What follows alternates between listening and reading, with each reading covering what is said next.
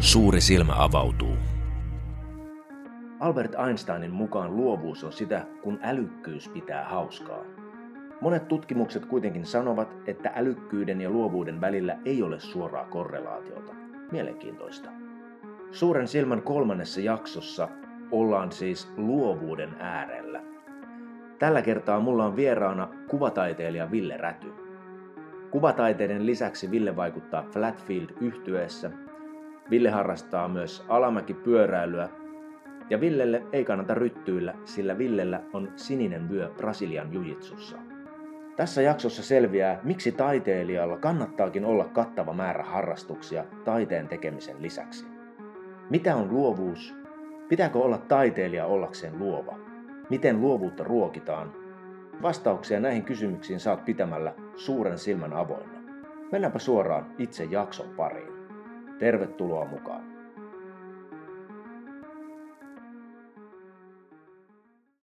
Tänään ollaankin täällä Villen työhuoneella Suutarilassa, Helsingin Suutarilassa. Kiitos kutsusta tänne. Eli me ollaan täällä Suutarilan teollisuusalueen laidoilla ja mä kurvasin tuohon autolla pihaan ja täytyy sanoa, että tälleen vanhana skeittaajana pääsee teollisuusalueelle, niin sitä on heti vähän niin kuin himassa. Joo, voin kuvitella. Tuossa on hyvät bankitkin tuossa pihalla. Joo, mä bongasin ne heti ja nyt mä on niin kuin aavistuksen näreissä, niin tuolla alkoi sataa, ettei ehkä tuossa poistuessa voi ottaa pari kurvausta, mutta mm. ehkä sitten joskus toista. Hei, tänään meillä olisi tarkoitus puhua luovuudesta, mutta olisi varmaan ensin hyvä esitellä sut, eli päivän vieras. Me ollaan tavattu siis, Herra Jumala, emme tiedä paljon siitä aikaa. Meitä yhdistää siis kaveriporukka ja rullalautailu, jossa me ollaan törmäilty on ja off mm. noin 20 vuotta sitten varmaan, varmaan ensimmäisen kerran. Niin, varmaan joskus 18-vuotiaana ehkä on hyvinkin voitu Joo. törmäillä jossain. Joo, 18 20 jotain tällaista. Eli siitä voi olla yli 20 vuottakin hurjaa. Mutta se, miksi sä oot vieraana, on, että sä oot itse suuntautunut taiteen pariin, luovuuden pariin. Ja tämä keskustelu on ehkä siksi hauska, että me ollaan molemmat, miten mä sanottaisin tämän järkevästi. Mä halusin lähteä tähän keskusteluun sen takia, että meillä on jokseenkin samanlaiset lähtökohdat, mutta molemmat on ottanut aika erikoisia mutkia ja nyt on ihan kiva tälle näin pitkän ajan jälkeen vähän niin kuin purkaa, että mitä kaikki on tapahtunut, mitä kaikki on tapahtunut ja miten, miten ollaan tultu ja mikä meininki. Ja osaat sä jotenkin lyhyesti astella läpi näiden vuosien välissä olleet askelmat, miten, miten skeittaajasta tuli kuvataiteilija?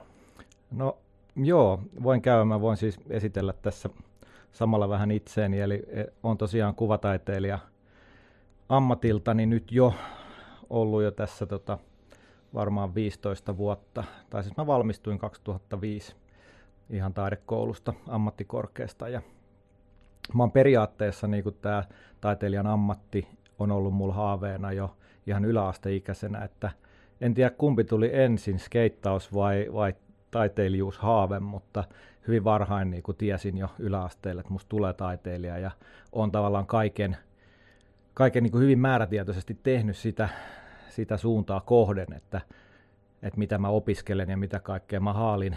Hmm. Esimerkiksi yläaste, kun päättyi, niin mä haalin kaikilta mun luokkalaisilta kaikki liidut, kaikki vesivärit, kaikki pastellit, kaikki sellaiset, kun kaikki heitti ne roskia. Ei niin, kukaan tehnyt joo. mitään. Mä olin, antakaa mulle, että mulla on niinku niille on. käyttöä ja, ja tota noin, ja silloin oli jo vahva halu. Mutta tota noin, Millaisessa ru- muodossa se taide silloin sua kiinnosti? Kaikissa mahdollisissa muodoissa. Ihan siis niinku, ihan poppanasta ja keramiikasta ja sarjakuvasta ja kaikesta. Siis mä olin kaikesta, mihin, mihin vaan oli niinku luovuutta ja semmoista niinku jotain ilmaisuvoimaa käytetty, niin mä olin todella kiinnostunut Oliko se niinku enemmän semmoista käsillä tekemistä vai niinku... Ää, niin siis tota, itse mä enemmän, enemmän si- siihen aikaan niin kuin piirsin ja maalasin, ja, ja taidemaalari mä oon tänäkin päivänä, että, mutta sitten tavallaan kun tulee toi skeittaus tuohon, niin se on niin kuin hyvin, mun on helppo niin kuin istuttaa itteni siihen, että skeittaus on todella luovaa toimintaa, että me mennään tuonne jonnekin kaupungille, katsotaan niin kuin eri, eri laseilla kuin muut ihmiset sitä mm. ympäristöä, että mitä, mitä temppuja, mitä juttuja täällä voisi tehdä, ja me aletaan luovasti käyttää sitä ympäristöä. No, tämä on varmaan tosi vaikea niin. ymmärtää sellaisen, ketä ei skeittaa, ketä vaan kävelee vaikka kaikki on varmaan kävellyt Helsingin kampissa, niin kävelee Helsingin kampissa ulkoa vaikka äh, Kampin keskuksesta Rautatien torille, niin ihmiset näkee ehkä taksipysäkin, suojatien, kiasman, postin niin. ja sen jälkeen on Rautatien torilla, mutta skeittaa ja kerkii tällä matkalla niin kuin näkemään aika paljon kaiken näköistä portaikkoa, askelmaa, Kyllä, mutta ja me ollaan, itse asiassa tästä päästään ihan suoraan niin kuin luovuuden ytimeen oikeastaan, tai yhteen semmoiseen aspektiin, mikä luovuudessa on hyvin tärkeä. Eli kun sä oot kiinnostunut jostain spesifistä asiasta, mm. niin sä alat kiinnittää niin kuin katsetta semmoisiin asioihin, mitkä liittyy siihen sun kiinnostuksen kohteeseen. Mm. Ja meidän tapauksessa on ollut rullalautailu, mm. niin me aletaan katsoa kaikkea sen rullalautailun kautta. Joo. Et se on vähän sama asia, että jos sä oot kiinnostunut niin kuin rakentaa pianoismalleja tai, tai jotain nukkekoteja, niin sä et näe, näe esimerkiksi tota, sanotaan vaikka jäätelötikkua. Se ei ole enää niinku roska tai jäätelötikku, sehän on niinku ikkunalauta, kattopaneeli, mitä kaikkea siitä voikaan tehdä. Eli tavallaan kun sä, sä keskityt johonkin spesifiin aiheeseen, niin sä saatat ruveta, tai siis sä rupeatkin näkemään maailman eri lailla kuin muut. Ja sitä kautta sä voit löytää jotain luovia ratkaisuja, mitä muut ei taju ajatella. Et siinä on tavallaan tämmöinen konkreettinen ehkä niinku neuvo tai, tai niinku pointti, johon voi kiinnittää huomiota, että jos haluaa tehdä jonkun luovan löydöksen, niin että keskittyy johonkin yhteen, yhteen asiaan niin kuin intohimoisesti. Niin. Ja skeittarithan tekee sen niin kuin niin. luontaisesti niin. ja, ja kaikki, kaikki paikat koulutaan. Ja, ja siinä on myös sit se luovuuden ihana puoli, että se on täysin vapaa laji. Että ei ole mm. mitään mm. coachia, joka kertoo, miten asiat tehdään ja kaikkien pitää tehdä samalla lailla, vaan jokainenhan ottaa sen laudan niin kuin omaa kouraa ja keksii sen mm. oman tavan ja, ja katsoo esikuvia, ketkä tekee ja kiinnostuu tietynlaisista skeittareista ja alkaa imitoimaan niitä. Ja, Kyllä. Että kyllähän sitä olisi helposti voinut profiloida monenkinlaista skeittaria niin kuin mm-hmm. jo niihin aikoihin, kun me harrastettiin. Että nythän se on mennyt ihan, ihan johonkin sfääreihin se, joo, joo, se joo. laji kyllä. Että... 20 vuotta sitten se oli hieman eri juttu kuin tänä kesänä, jolloin itse asiassa juuri ollaan leivottu ensimmäiset olympia mitallistit skeittauksessa, Joo, joka on ihan ok, mutta niin. Niin kuin ajat muuttuu, ajat muuttuu. Joo, ja mä muistan, muistan kyllä itse sen ajan jotenkin, kun siitä ensimmäisen kerran niin kuin mainittiin. Lumilautailu rupesi valumaan sinne tota, olympialajiksi ja sitä ruvettiin miettimään, että miten skeittauksen kanssa ja siitä oli niin kuin ruodintaa. Nyt se on niin kuin ihan todellista totta, se on ihan mielenkiintoista tämä kaari.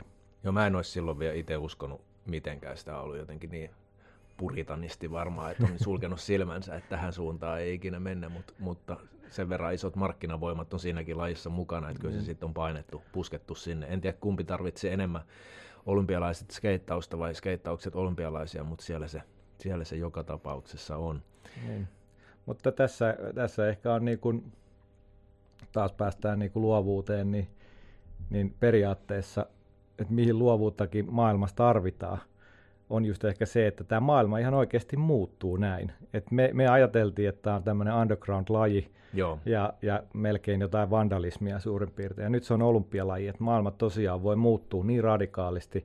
Ja jos me ei niin kuin, muututa mukana, mm. eli, eli tavallaan keksitä koko ajan itseämme uudestaan, niin, mm. niin mehän niin kuin, pudotaan kelkasta. Mm. Että tavallaan, että jos mennään niin kuin, yritysmaailmaan tai miksei nyt ihan tavan ihmisiäkin, niin me tavallaan tarvitaan jatkuvasti sitä luovuutta, että me pysytään tässä ajan hengessä niin kuin mukana, koska mm. maailma muuttuu niin kuin entistä nopeampaa tahtia, että, mm.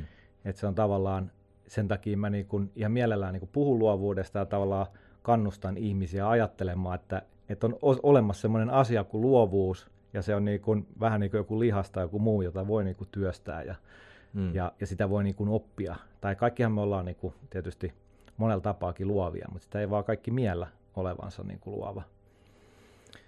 Joo, mä itse asiassa tein jonkun verran taustatyötä tähän jaksoon. Mä, mulla oli jonkunnäköinen mielikuva luovuudesta tätä ennen, ja sitten mitä enemmän mä sitä tutkin, niin nyt mun täytyy sanoa, että mun ajatukset luovuudesta on todella paljon muuttunut, ja tätä ilmeisesti tutkitaan tosi paljon, ja tätä tutkii todella erilaiset ihmiset, mitkä tulee ihan erilaisista lähtökohdista, ja sitten ihan selkeästi ei edes ole semmoista yhtä konsensusta siitä, mikä on niin. luovuus. Kyllä. Miten se... sä itse näet luovuuden? Pystytkö sä määrittelemään sitä?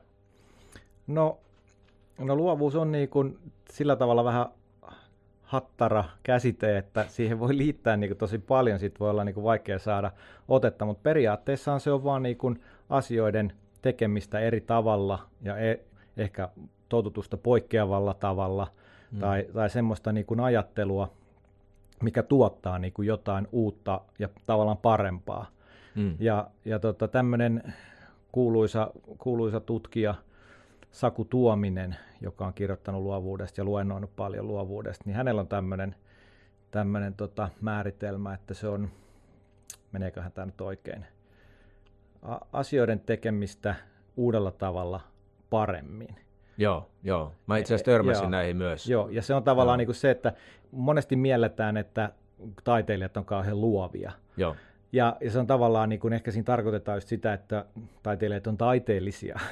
Joo, että joo, tavallaan, joo. että ta, taiteilijatkin niin kuin tavallaan painiskelee tämän luovuus asian kanssa ihan yhtä lailla kuin vaikka yritysmaailma tai jotkut, Joo. ketkä kehittelee jotain uusia teknologioita tai muuta, että taiteessa toistetaan itse asiassa tosi paljon vanhoja kaavoja, tehdään niin kuin mm. uudestaan samoja asioita, mm. ja se on monelle niin kuin sillä tavalla tosi taiteellista ja kivaa, ja henk- henkilökohtaisesti voi olla tosi luovaakin, mutta se ei välttämättä tuo, tee mitään u- sillä, sillä tavalla uutta, Joo. tai että joku asia olisi paremmin.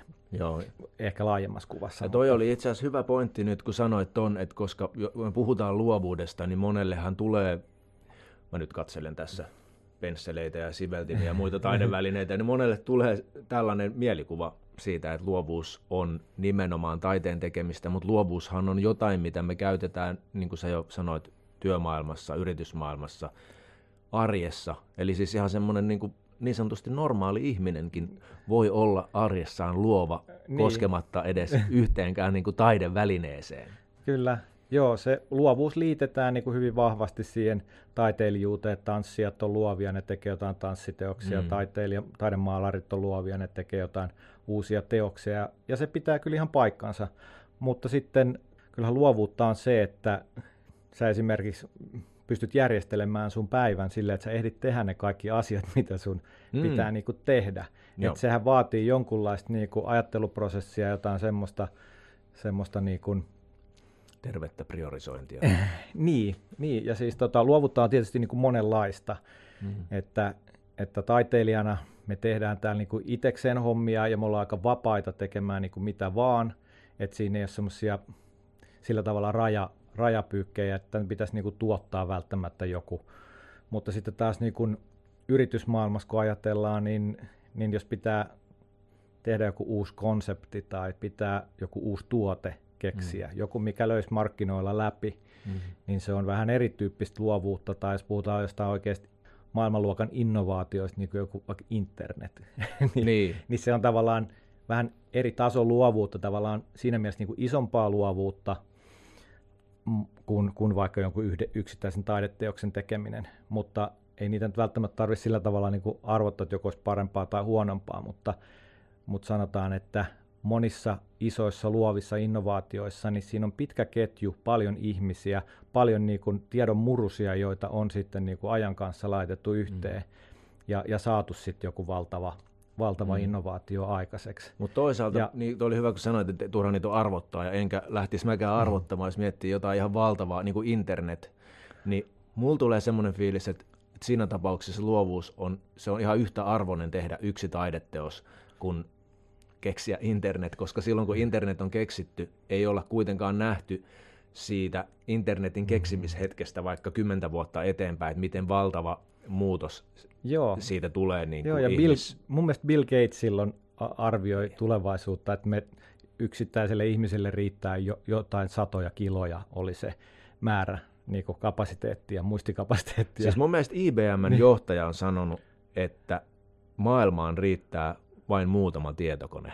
niin, niin, kyllä. et, et siinä on kuitenkin ja. äijä, ketä on, oletan, että lähtökohtaisesti halunnut myydä pari tietokonetta, mutta et, et niin. hän ei ole ymmärtänyt Kyllä. Siinä arvio on mennyt vähän pieleen, mutta tulevaisuuden ennustaminenhan taitaakin olla kaikkein vaikein juttu, mitä, mitä ihminen voi koittaa tehdä, koska aina tulee jotain tuntemattomia, odottamattomia juttuja, mitkä muuttaa kaiken. Mä luulen, että internet on just ollut keksintönä tällainen, että ei olla voitu edes ehkä kuvitella, että miten se voi muuttaa niin. kaiken. Kyllä, ja sitten kun tavallaan joku tommonen altistetaan niin kuin joukkoälylle, että, että yksi keksii, keksii niin kuin käyttää sitä internettiä yhdellä tavalla, että ei olisi kiva keskustella muiden kanssa. Yhtäkkiä muodostuu keskustelufoorumeita. Toinen keksii jonkun muun, muun tavan, että olisi, olisi kiva, kun löytäisi karttoja jostain. Tai siis sen tyyppistä, Joo. että se, sehän niin kuin monien ihmisten luovasta työstä on muotoutunut sellaiseksi niin kuin valtavaksi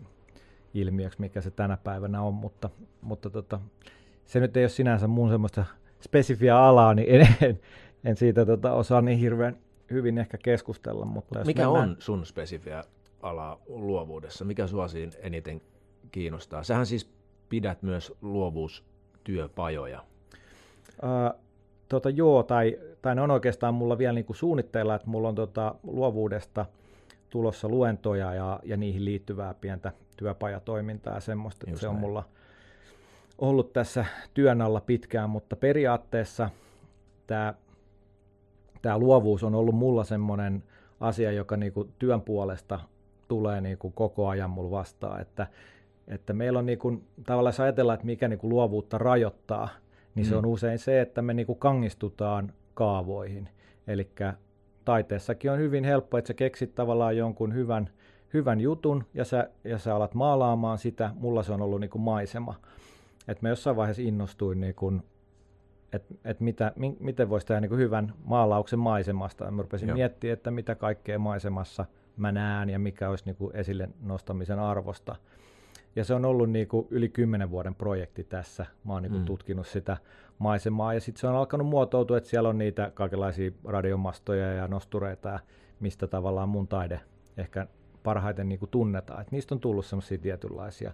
Ja sitten se alkaakin niin kuin kohta muodostumaan semmoiseksi, että ei se vaadi enää hirveätä luovaa prosessia välttämättä, niin. vaan että sulla on niinku semmoista valmiit skriptit, että näin kun mä teen Joo. ja noin teen, niin syntyy kivan näköistä jälkeä ja tuohon laitetaan torni, niin maalaus alkaa olla niin kutakuinkin valmis. Eli jonkunnäköinen ei... ehdollistuma tulee siihen omaan tekemiseen Joo. sitten onnistumisten kautta. Joo, ja tää, niin kyllä, siis sehän on tavallaan semmoinen, niin kuin, että sä opit, opit niin kuin ne asiat ja siitä, siitä toiminnasta tulee tehokasta.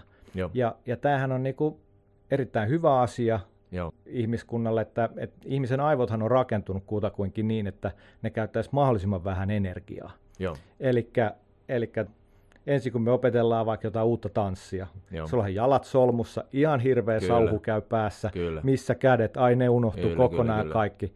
No sitten kun sitä on jatkettu X määrää aikaa, niin ne jalat alkaakin liikkua itsestään, se ei vaadi enää, ne aivoyhteydet Kyllä. alkaa rakentua, Kyllä. niin sitten tulee automaatiota ja sun ei tarvitse enää miettiä jalkoja. Tämä rullalautailu on ehkä meillä parempi esimerkki tässä. Niin, tai että... jos on muusikoit, niin vaikka joku niin. rumpujen soitto tai joku niin. tällainen. Joo. Ja sen jälkeen se onkin tehokasta, että se kuluttaa Joo. aivotoimintaa vähän, koska Joo. me toistetaan niitä samoja juttuja. Joo. Ja tämähän ja... on itse asiassa ihan fiksu juttu, koska aivothan on vaan muutaman prosentin meidän kehosta, mutta ne käyttää kolmasosan energiaa, niin. kaiken, kaikesta meidän energiasta. Et se, mä ymmärrän kyllä, että siinä on pikku virrasäästö niin. Ja, ja se on tavallaan niin semmoinen asia, että näin, näinhän me niin kuin, vaikka työelämässäkin, mm. me tykätään, kun me pam, pam, pam, pam, pam, pam, tehdään niitä juttuja Joo. kaavamaisesti, Joo. se työ hoituu nopeasti, me ei stressaannuta siitä, koska se on, alkaa olla helppoa Joo. ja näin poispäin. No sitten tuleekin se muutospaine, että hei nyt pitäisi keksiä jotain uutta, että nyt tämä vanha, vanha ei enää toimi. Ja silloin tulee se muutos vastarintaan, se, että ei, ei, luulen, että tässä on... joutuu niinku tekemään aivotyötä. luulen, ja... nyt, nyt, siellä on, nyt siellä on joukko kuulijoita, jotka tuntee joku niskakarvat nousee pystyyn ja tulee pikkasen hikikarpolo otsalle. Kaikki Joo. tunnistaa varmasti itsensä Joo. tästä muutosvastaisuudesta. Ja mä, mä tunnistan tämän itse, itse Joo, itsestäni, koska tota, mä oon itse nyt sellaisen tietynlaisen muutosprosessin edessä tai keskellä tai, tai jotain sen tyyppistä. Että mä al- alkoi tuntua siltä, että tavallaan se maisema-aihe sellaisenaan oli niin kuin aika pitkälle kaluttu ja, ja tavallaan niin kuin tuntui, että mä haluan niin kuin uudistaa sitä mun taiteellista kuvastoa ja että mitä aiheita mä käsittelen ja, ja kaikkea semmoista. Ja se on ollut ihan, ihan siis tuskallista. Se on ollut todella niin kuin repivää, riipivää, että kun olisi niin helppo alkaa taas tekemään niitä semmoisia maalauksia, mitkä luonnistuu niin kuin helposti. Sitten tulee niin kuin, mm. hyvä fiilis nopeasti, kun, kun sä saat hyvää jälkeä aikaiseksi ja se tyydyttää Joo. tavallaan sua niin kuin esteettisesti se, mitä sä oot saanut aikaiseksi. Joo. Niin sitten kun sä lä- mä lähdin tekemään niin kuin uutta näyttelyä ja mä ajattelin, että nyt mä haluan kokeilla niin kuin uusia juttuja ja miettiä se kaiken sisällön, kun mulla on semmoinen niin kuin laajempi sisältö tuossa niin kuin kymmenen vuoden aikana niin kuin asiat on löytänyt niin kuin paikkansa ja, ja sillä että se on niin kuin semmoinen hyvin selkeä monoliitti omassa päässäkin, että sä niin kuin ymmärrät, mistä, mistä sä niin kuin maalaat ja ja mitä varten. Niin se on niin kuin turvallinen paikka niin. ja nyt yhtäkkiä sä oot mennytkin Joo. istumaan kielekkeen reunalle ja siellä on tuntematon edessä, että Joo. Mitäs, mitäs nyt tehdään. Joo, ja siihen totta kai liittyy myös sellaiset tunteet, että miten nämä mun uudet työt otetaan vastaan. Entäs no, jos tämä on niin kuin kaikkien mielestä ihan täyttä skeidaa, että, että se entinen oli parempi. Joo, jo, ja, jo, jo. ja tietysti en mä nyt ole mitään kauhean radikaalia muutosta, että tämä on semmoinen hidas, hidas siirtymä, mutta mä, jos mä ennen käsittelin niin sitä, että mitä maisemassa ikään kuin horisontin päällä näkyy. Mm. Ja se on ollut mulla aina semmoinen, että, että ne ei ole koskaan mistään tietystä paikasta, vaan ne on tavallaan semmoisia mun kokemuksia ehkä laajemmin, että miltä musta tuntuu olla niin kuin täällä maailmassa ja mitä mä näen ja, ja tavallaan semmoista fiilistä maalattu. Niin nyt mä oon kääntänyt sitten aika paljon sitä katsetta tavallaan sen niin kuin horisontin alapuolelle, että mitä siellä maan alla ja veden alla ja, ja tavallaan semmoiseen niin kuin ehkä metaforisesti mennään tämmöisiin niin psykologian perus, perus tällaisiin kuvastoihin, niin kuin tässä taustallakin on, on esimerkiksi yksi tämmöinen psykologian kirjoista tuttu kuva, että sulla on niin kuin jäävuori, joka kelluu jossain ja, ja, ja se pin, pinnalla oleva huippu, joka näkyy, niin ehkä edustaa sitä, sitä niin kuin tietoista mieltä. Ja Kyllä, tavallaan se on... alitajunta, se koko möhkäle niin kuin on sitten siellä alla, niin se, se tavallaan mua niin rupesi kauheasti kiinnostaa tavallaan sisällöllisesti, että mitä, minkälaisia kuvia mä siitä saisin aikaa. Ja... Tämä on joogaopettajalle äärimmäisen niin kuin tuttua kuvastoa. Itse siis mä olen traditionaalisen joogan opiskelija ja opettaja, ja traditionaalinen jooga on jotain, mikä tosiaan ottaa ihmisen kokonaisuutena huomioon, jolloin sitä harjoitusta ei tehdä vain keholle. Se on vähän sinne vieras juttu tavallaan meidän ajan ihmisille, koska me ollaan totuttu semmoiseen treenikulttuuriin, mutta se ei ole ollut joogassa niin hirveän kauan. Niin ja tämä meidän ajatteleva mielihän on tosiaan, niin kuin tämäkin teos tässä näyttää, että se on jäävuoren huippu ja suurin osa meitä on se meidän tiedostamaton puoli, joka on siellä pinnan alla. Ja tämä on yksi syy. Mä näin sun teoksia ja sun niin kuin kuvauksia teoksista näin itse asiassa Facebookissa. Ja mä itse asiassa kirjoitin, kun mä suunnittelin tätä podcastia, mä kirjoitin sun nimen vierasehdokkaiden listaan. Jaa. Ja sitten oli hauska, kun sä johonkin kommenttiin laitoit eh. mulle varmaan ensimmäisen jakson kommentteja, hei, että olisi kiva jutella näistä aiheista. Mä olin, no mm. itse asiassa olinkin ajatellut tätä.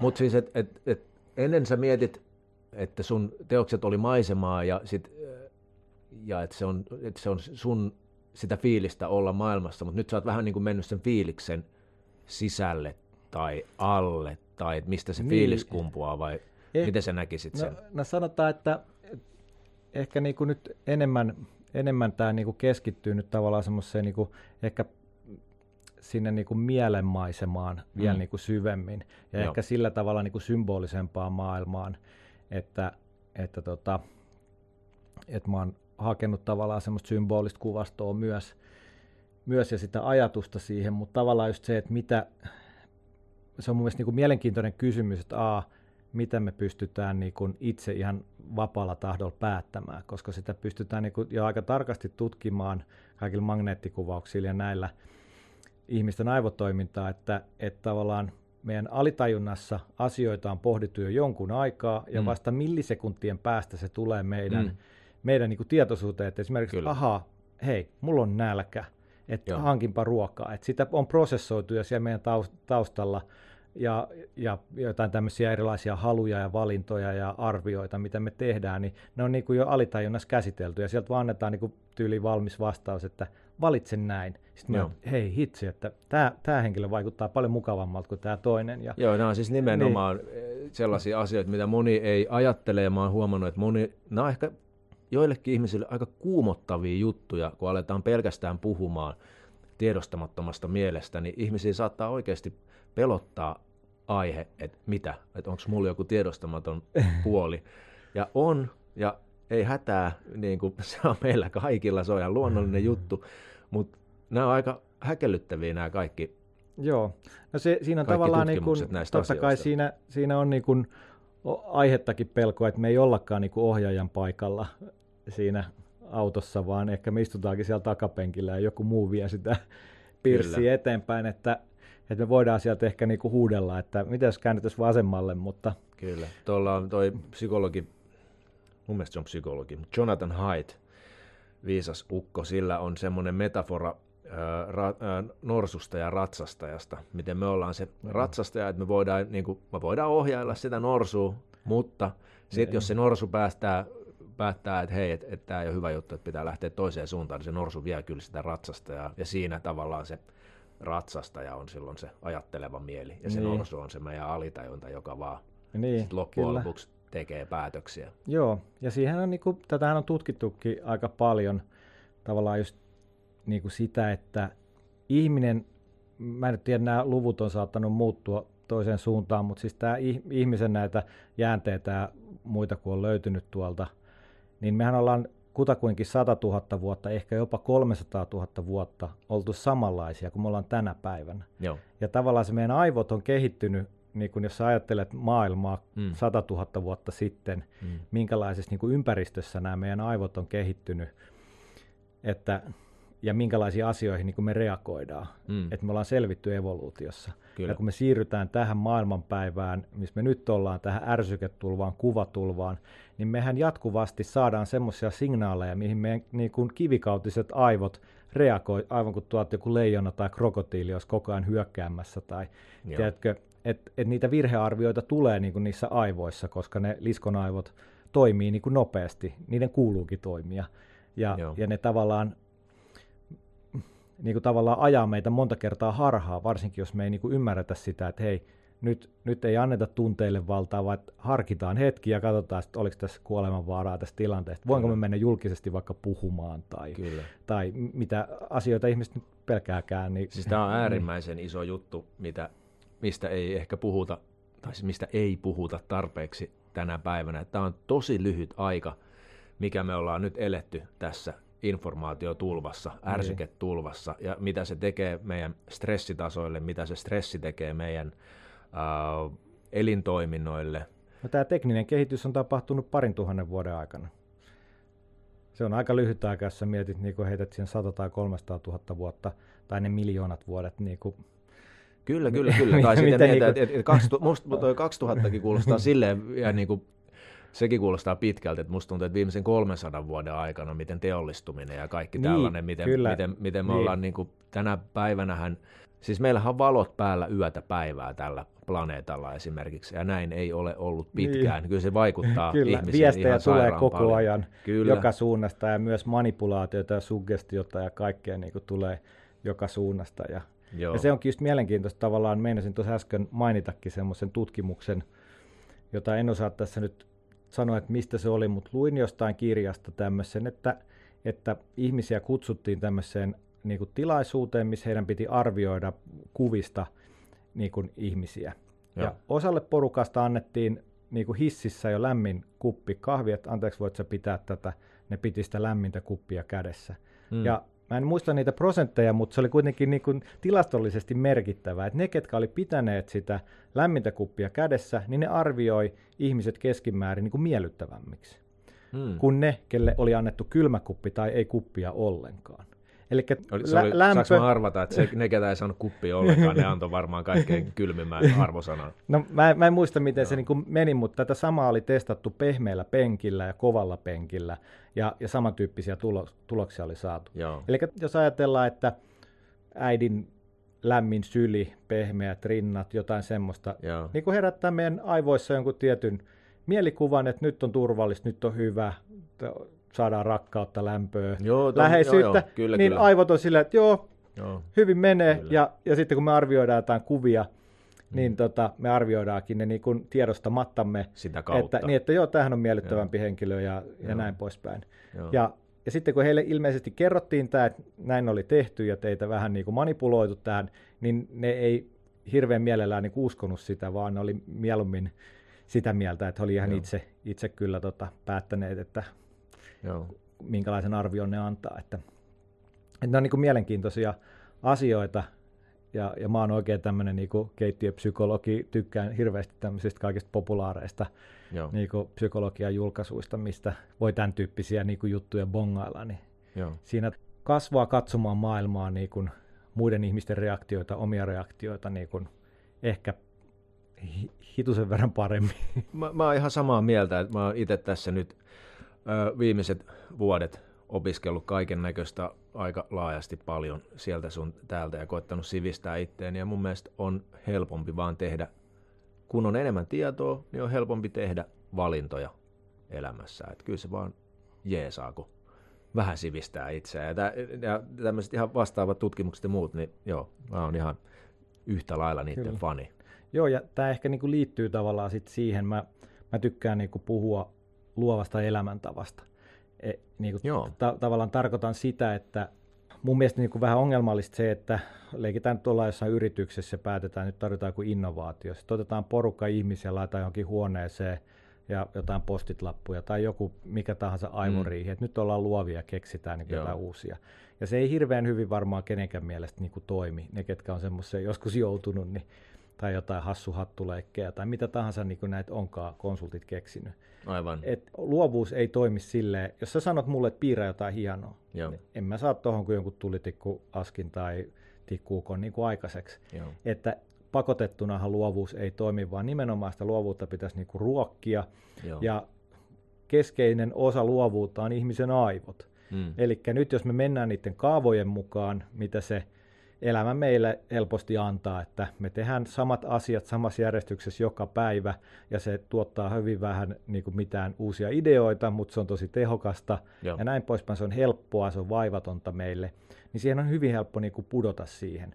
Mutta sitten Mm. taas, että jos me halutaan olla luovia, niin se vaatii tavallaan sitä, että sä altistat itseäsi ja sun aivoja ärsytät niin kuin jatkuvasti erilaisilla ärsykkeillä. Mm. Se, että mä oon niin kuin taidemaalari, niin ei riitä, että mä vaan maalaan, vaan mun mielestä mun pitää tehdä pulmatehtäviä, mun pitäisi tehdä enemmän matematiikkaa, mun pitäisi niin kuin maistaa erilaisia makuja vaikka joka päivä, että ainahan, ainahan me niin kuin aivot lähtee käyntiin, kun, kun jotain uutta tulee. Siellä aina lähtee niin kuin hälytyskellot soimaan, että hei, ei mitä nyt tapahtuu ja Joo. nyt, nyt tämä ei enää mene mihinkään lokeroon, tämä, tämä uusi asia ja, Eli ja täytyy tulla- niin kuin alkaa yhdistelemään, että mihin, mihinkäs lokeroihin me tämä nyt sitten jäsennettäisiin. Ja tavallaan sillä tavalla ihminen pystyy niin kuin semmoisella luovalla elämäntavalla pysymään luovana, ja sitten kun sun tarvii tehdä ratkaisuja, niin sulla on niin kuin aivot jo valmiiksi jotenkin virittynyt siihen luovaan toimintaan ja luovi, Mm. luovaan ratkaisuun. Ja se tietysti vaatii myös semmoista avointa mieltä, että, että, Ehdottomasti. että monestihan mä huomaan itsekin, kun tässä ollaan nyt jo ylitetty 40 pykälä, että on hyvin helppo niin kuin alkaa semmoiseksi vähän kapeakatseiseksi ja, ja sille, Joo. että, että minä en ymmärrä nykymuotia enää Joo, ja joo. ei tommoset niin kurmeen hapatukset ei kuulu mulle. Että, Joo. ja sitten kun mentiin joku kerta oikein niin kurmeen ravintolaa syömään, tiedätkö, joku maistelumenu, mä ihan silleen, että juman kautta, että miten joku voi osaa yhdistellä erilaisia makuja ja kaikki näin. Että Joo. siis mä olin aivan, aivan kuin siis jossain rock-konsertissa käyneenä tai taidenäyttössä käyn. Mä olin todella inspiroitunut siitä. Maksohan se hunajaa kyllä, mutta tota, se oli, Se oli niinku sen mielenkiintoista. Niin. Joo. Ja se on niinku tosi kiva, että kaikki tämmöisiä erityyppisiä asioita on tullut niinku aika paljon ihmisten niinku saavutettaviksi. Mm. Kun myös ihan kohtuu hinnalla niin kuin nykyään saa hyvää Joo. ja erikoista kaiken maailman taimaalaista. Ja, et Joo. en, ennen oli, ennen oli tota se pizzeria ja kebab, oliko, oliko muita silloin? Missä me Ehkä syötiin silloin? ravintola saattoi Ei olla siellä. kai sentään. Eikö se? Joo. Ehkä se oli aika pizza kebab niin. painotteinen se tarjonta silloin. Niin. Mutta siis tavallaan se, että, että si- siinä on ehkä niinku, tavallaan syy, mitä varten mä, mä sitten esimerkiksi tykkään myös niinku urheilla ja tehdä niinku erilaisia asioita Mm. myös niinku kehollisesti. Et- Ehdottomasti et Mä tärkeää. ajattelen, että se on niinku tärkeä osa sitten myös tätä taiteen tekemistä. Että. On, on, koska mä ainakin näen itse sen, että ihmistä on ihan turha jakaa kehoon ja mieleen, vaan se on yksi kokonaisuus. Siinä on vaan kolikolla on kaksi puolta, Kyllä. keho ja mieli. Et, et se on vähän semmoinen mun mielestä vanhanaikainen ajatus jättää se keho kokonaan pois. Et, et, niin mun mielestä on aika hyvä. Niin, tai itse asiassa se, mikä usein jätetään mun mielestä tänä päivänä pois, on nimenomaan se mieli. Mm. Et mun mielestä mä oon itse no joo, tod- näin päin, mä, joo. mä oon niinku todella huolestunut si- siitä, että että miten niin kuin ihmiset lasten kasvatuksessa, omassa elämässä, kaikissa erilaisissa valinnoissa, missä me tehdään, niin miten me niin kuin mietitään vaan niitä niin kuin fyysisiä vaikutuksia, jotain, mm. mitä me voidaan laskea, tai tiedätkö, mm. jotain kaloreita ja kaikki tämmöisiä, mm. niin kuin ihmiset podaa kroppaansa ja juoksee triatloneja ja maratoneja ja kaikki, se on niin kuin ihan another day in office. Mutta kuinka paljon me mietitään sitä, että minkälainen psykologinen vaikutus Hyvin meidän vali, valinnoilla niin kuin on. Hyvin vähän. Et jos sä niin kuin esimerkiksi sanotaan, että me ajetaan, mulla on pennut takapenkillä, mm. ajetaan tuossa autossa, ja mä rupean huutaa siellä, niin kun helvetti täällä taas törttöilee mm. ja kaikkea, niin siellä on kaksi korvaa, neljä korvaa, mitkä kuuntelee mm. koko ajan, ja ne mm. niin kuin oppii siinä koko ajan. Et näin, Mie- näin miehen, täällä varmaan, mallia, niin, niin, niin, näin, ja että näin, näin täällä liikenteessä Joo. ilmeisesti kuuluu käyttäytyä, tai, tai että esimerkiksi just se, varmaan monet painiskelee sen kanssa, että olisi niin helppo antaa lapselle se kännykkä tai tabletti, että ole hiljaa, äiti nyt tai isä tässä vähän keskittyy johonkin omiin juttuihinsa. Mutta mikä se psykologinen vaikutus pitkässä juoksussa on, kun lapsi saa valmista sisältöä koko ajan aivoille, Kyllä. jolloin aivot menee niin kuin passiiviseen tilaan, että ei tarvitse keksiä mitään. Mä, mä toistuvasti sanon lapsille, omille lapsille, niin että tylsyys on niin kuin parasta luovuudelle. Mm. Et mitä tylsempää, niin sit sulle riittää vaikka kaksi tulitikkua, sä keksit niistä niinku leikin Kyllä. tai pelin tai jonkun. Kyllä. Mutta jos sulla on jatkuvasti niinku uusia leluja, uusia vähän niin kuin pöytä katettu, mistä niin. vaan, vähän niin, niin. niin ei sun tarvii ajat, mistä ei, vaan niin. niin kuin haet sitä, niin. haet sitä safkaa, niin se on, joo, ei, ei ole kyllä sama juttu kuin, että joudut tekemään sen ruoan. Niin. Ja sitten taas, niin jos mietit psykologisia vaikutuksia, ne on niin kauas katseisia, niin pitkäkestoisia, mm. että et vaikka niin kuin voi tuntua, että tässä hetkessä, jos mä hermostun ja mm. huudan mm. vaikka lapsilleni mm. tai, tai puolisolle tai jollekin työkaverille, että no eihän se kestänyt kuin viisi minuuttia ja sitten me sovittiin se asia. Mm. Voi olla, että maailma ei enää koskaan heidän, niin kuin näiden ihmisten välillä enää sama. Mm. Että se psykologinen vaikutus voi jäädä sinne taustalle kummittelemaan ja, ja me aletaan niin kuin ajattelemaan, että – Joo. tietyissä tilanteissa tämä tulee toistumaan tai, Joo. ja kaikkea tämmöistä. Että, että mun mielestä olisi hirveän tärkeää joka käänteessä, joka päivä koko ajan niin kuin miettiä, että mitä mä teen, mm. miksi mä teen ja mikä on se vaikutus niin kuin henkisesti. Kyllä. Että, ja tämä on sellainen, niin kuin mitä, mitä itse niin kuin kelailee aika paljon. Että... Tämä on joogaopettajana omaa duunia, kun miettii, niin ihan joka kerta, kun lähdetään vetämään tuntia ryhmälle tai vaikka tekee itse harjoituksen, niin se on aina tosi keskiössä se, että on usein tärkeämpää, miten tehdään kuin mitä tehdään. Ihan vaan se, että millaisen viestin sä viet itsellesi. Et kun tehdään harjoitus, missä traditionaalinen joga usein tehdään, on tosi rentouttavia ne harjoitukset, aloitetaan selinmakuulta ja tehdään asanoita ja palataan aina selinmakuulle ja lopuksi jäädään vielä selinmakuulle. Ihan vaan, että saadaan meidän hermosto niin. täysin nollatilaan. Siinä on niin kuin aivan keskiössä on se, että millaista viestiä sä viet keholle ja mielelle tehdessä sitä harjoitusta. Ja se on ihan, ihan mahtava nähdä niitä vaikutuksia no itsessä ja tietenkin sit muissa ihmisissä, kun on pidemmän aikaa tehnyt semmoista harjoitusta, mistä niin kuin dropataan kaikki suorittaminen, kaikki semmoinen turha puskeminen pois, koska meidän meidän kulttuurihan on semmoista no pain, no gain, että pitää aina vähän sattua, että saadaan tuloksia, mutta jos me päästään siitä, jätetään se taakse ja aletaan tekemään toisella mentaliteetillä sitä harjoitusta, niin sillä on ihan äärimmäisen positiivisia vaikutuksia ihmiselle, ihan mielen syvimpiä kerroksia mm. myöten. Joo, mä jotenkin itse vedän tuon tavallaan semmoiseen taiteen tuottamaa hyvinvointia, että mehän eletään koko ajan niin aika stressaavassa ympäristössä ja meillä on niitä suorituspaineita vähän niin kuin monista, monista suunnista, Kyllä. Niin, niin kotona kuin töissä ja jopa Kyllä. lomalla ja näin poispäin. Vähän mutta... opiskelua siihen päälle. Tämä kuulostaa niin. monelle varmaan aika niin. tutulta. Ja tavallaan mä itse ajattelen, että taide, taide tarjoaa hetkellistä vapautusta siitä stressistä. Jos niin kuin ajatellaan vähän ehkä laajemmin, mutta mm. jos sä luet jotain runoja, niin se yhtäkkiä, se on tietty eskapismi, että sä niin kuin poistut tästä maailmasta, mutta sä oot yhtäkkiä jossain niin kuin runonkirjoittajan niin kuin luomissa kuvissa ja maailmoissa. Joo. Tai sä menet katsoa jonkun teatterinäytelmän tai, tai jonkun musiikkikonsertin, Joo. niin sun ajatus on niin kuin, poistuu tästä maailmasta niistä stresseistä. Ja taidenäyttely voi tietysti so, toimia samalla lailla, että sä saat no, niin jotain voi. muuta ajateltavaa, että hei, miksi tämä taiteilija on laittanut Joo. nämä kaksi asiaa tähän samaan Kyllä. kuvaan tai, tai mi, mitä kysymyksiä ikinä taide, taidenäyttely voikaan nostaa. Että, et, vaikka mä en itse oikein perusta siitä, että taiteen pitäisi niin kuin sillä suoraan tuottaa jotain, että taidettahan tehdään niin kuin taiteen vuoksi. Joo.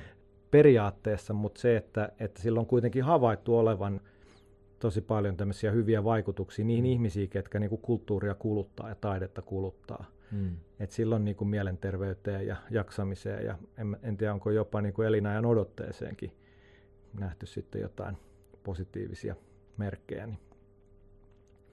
Mutta itse asiassa toi, toi oli musta nyt mielenkiintoinen, kun sä sanoit, sanoit tuosta no pain, no gain, että, että mä itse taas, tämä taide on semmoista ajatustyötä ja semmoista tavallaan semmoista pehmeätä, Joo. pehmeätä niin kuin, ei nyt voi sanoa hempeilyä, mutta semmoista, tiedätkö, semmoista runollista fiilistelyä ja kaikki mm. niin kuin eri värisävyjen niin kuin miettimistä ja tällaista, niin mulla on sen vastapainokset itsellä, tai Brasilian jujutsu on, on niin kuin lajina, mm. ja se on taas just sellaista, että, että siinä ihan oikeasti sä saat niin kuin dunkkuu, koska se on niin kuin, semmoinen laji, että jokaisissa treeneissä sparrataan, Joo. eli painitaan ihan, ihan kunnolla, ja, ja tota, mä en tiedä kuinka paljon kuulijoille tämä laji on tuttu, mutta siis se on tämmöinen painilaji, mikä on judosta kehitetty, että on joitain heittoja, pystyottelua jonkun verran, mutta käytännössä se toiminta lähtee sieltä tontista, kun saadaan se kaveri tonttiin, niin, niin, niin, niin sitten alkaa se painiminen ja, ja siellä olisi tarkoitus niin joko kuristaa tai sitten lukottaa joku nivel niin, että se kaveri joko luovuttaa taputuksella tai sitten siltä lähtee taju.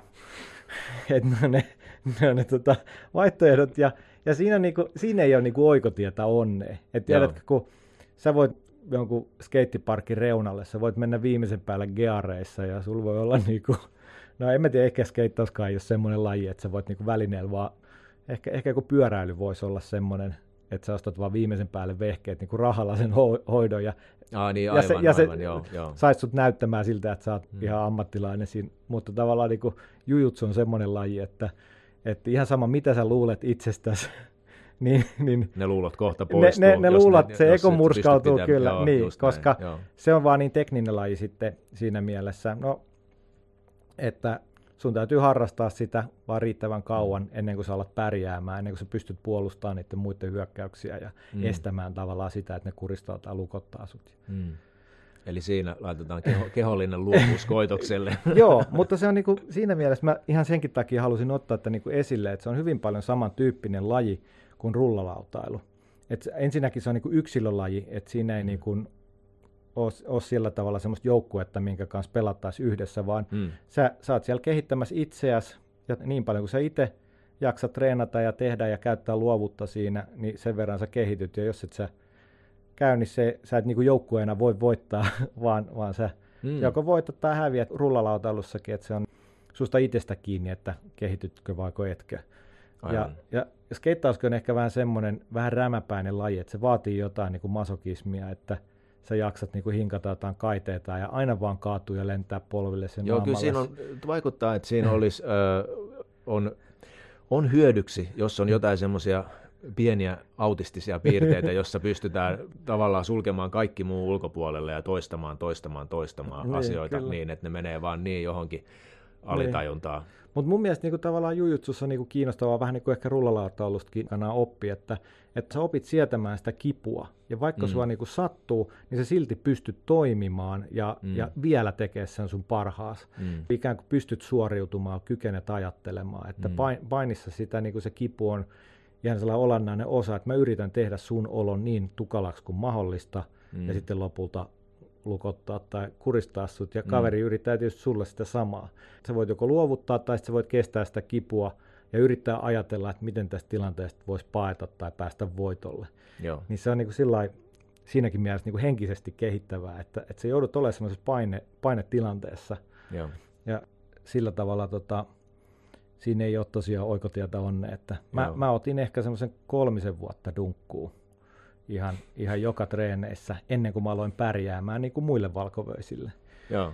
Ja, ja nyt sitten tietysti saa ihan yhtä lailla dunkkuun, mutta, mutta sitten pärjää, pärjää niin kuin oman tasoisilleen tai että pystyy niin kuin sinnittelemään siellä jonkun aikaa. Että... Siis mä oon, oon pienenä, mulla on niin jalkapallotausta, öö, koko, koko niin kuin sen lapsuuden pelasin jalkapalloa.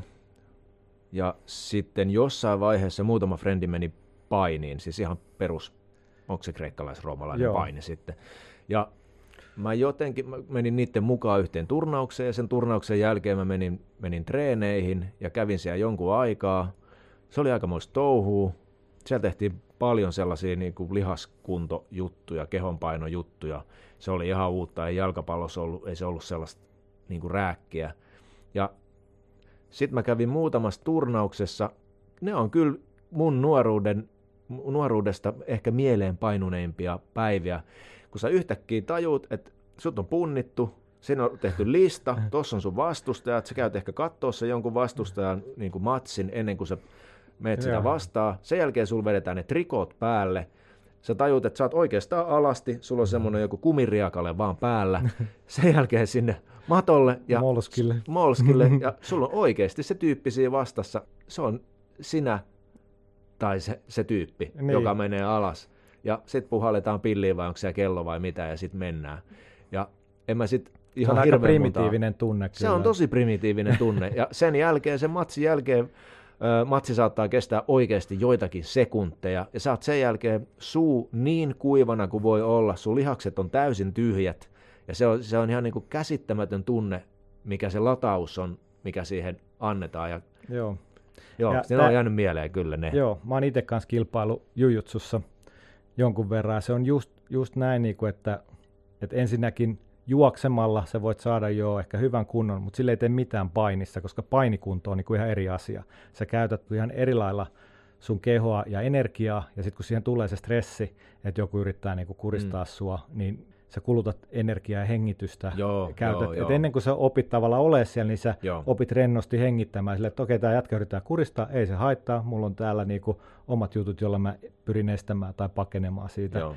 Mutta sen takia kilpailu on niin olennainen osa justiinsa kamppailulajeja, koska sitten kun sä meet sinne tota, kisatatamille, mm. niin se ei olekaan enää se, että sä voit niinku valita, että hei mä passaan tämän sparrin tai että mä taputan itteni ulos. Se on joko tai, että sä voitat tai häviät, niin, mm. ja sun on laitettava kaikke siihen, että silloin sä oot hyvin lähellä sitä jotain muinaista, muinaista henkilöä, joka jossain jonkun leijonan tai, tai jonkun muun vihollisen kanssa on niinku taistellut. Että, Joo, ja nämä elää se, meissä se, niin, edelleen, joo. koska nämä on niin suosittuja, nämä lajit edelleen, ja näitä tuntuu tulevan uusiakin, niin kuin tämä Brasilian Jiu-Jitsu on verrattain joo. nuori laji, eikö joo, ole? Joo, ja niin kehittyy nämä, koko ajan. Niin, niin nämä on kyllä ihan sisäänrakennettuja juttuja mm. meille, että jos, jos siellä joku kuulija tuntee ää, tarvetta painimiseen tai muuhun tällaiseen vääntämiseen, niin älä, älä huolissaan, että, että kannattaa mennä sitä kohti, että se on kuitenkin ihan luonnollinen juttu, mitä Joo. me ollaan tehty iät Mut, ja ajat ihmisenä. Kyllä, mutta senkin mä huomaan, että se on niin kuin, äh, se on niin kuin, mä en tiedä, onko tämä niin liian radikaali sanoa, mutta tuntuu, että se on niin tietynlainen ihmisryhmä. Mä en osaa sitä muuten, muuten eritellä, mutta painisalillekin tulee alkeiskurssilla niin kuin monenlaista porukkaa. Joo. Sinne tulee ihan tavallisia tietokonenörttejä ja sinne tulee niinku leipuria ja sitten sinne tulee niinku läpeensä tatuoituja, todella ilkeän näköisiä tyyppejä. Joo. Ja, ja peruskurssit käydään ja sen jälkeen siirrytään näihin muihin jatkoryhmiin ja, ja aletaan niinku painia ja sparraa niinku kunnolla. Hmm. Niin se on mielenkiintoista nähdä, että ketkä sinne ihan oikeasti jää, että ne on vielä niinku seuraavana vuonna ja vielä seuraavana vuonna. Hmm. Että monet aloittaa ja se eko kun murskataan sulta niinku muutamaa kertaa, niin on todella vaikea palata sinne. että se vaatii jotain semmoista hmm. tie, tietynlaista niinku ihmistyyppiä, joka kestää sen, että, ja ymmärtää sen, että ei ole sitä oikotietä onne, että mun on vaan pakko ottaa dunkku, että mä oppisin sen, mitä noi tyypit tekee mulle, kun ne murskaa mut niin kuin joka kerta. Mm. Ja kaikkien niin kuin ego ei välttämättä niin kuin ehkä kestä sitä, että, että ne, se voikin olla, että se on se tietokonenörtti, joka sinne jää, eikä, eikä se niinku raju katujen kasvatti. Joo. Et se, se on niinku, ehkä niinku skeittauksessakin musta tuntuu, että kun aika monet sen aikanaan aloitti, mutta se on myös semmoinen, että Niin, siinä ennen kuin kyllä- sä opit joo. Ollien, ennen Joo. kuin sä opit sillä Olliella menemään yhtään minkä asian yli Joo. tai päälle tai muuta, Joo. niin se on ihan hirveän kivinen tie. Että, Siinä saa tehdä aika paljon toistoja, jotka Niin. ei vaan onnistu, ei Niin. onnistu, ja pitää vaan olla uskoa, että kyllä, Kyllä. tämä tästä, kyllä Joo. tämä tästä. Et, mä muistan, että meillä oli tapana sanoa, että ei, ei sanottu, että lähdetkö skeittaa, vaan lähdetkö kaatuilee. niin. Se, se, se, oli niinku tavallaan niinku jotenkin, että joo joo, mennään vaan, mennään Kyllä. vaan taas.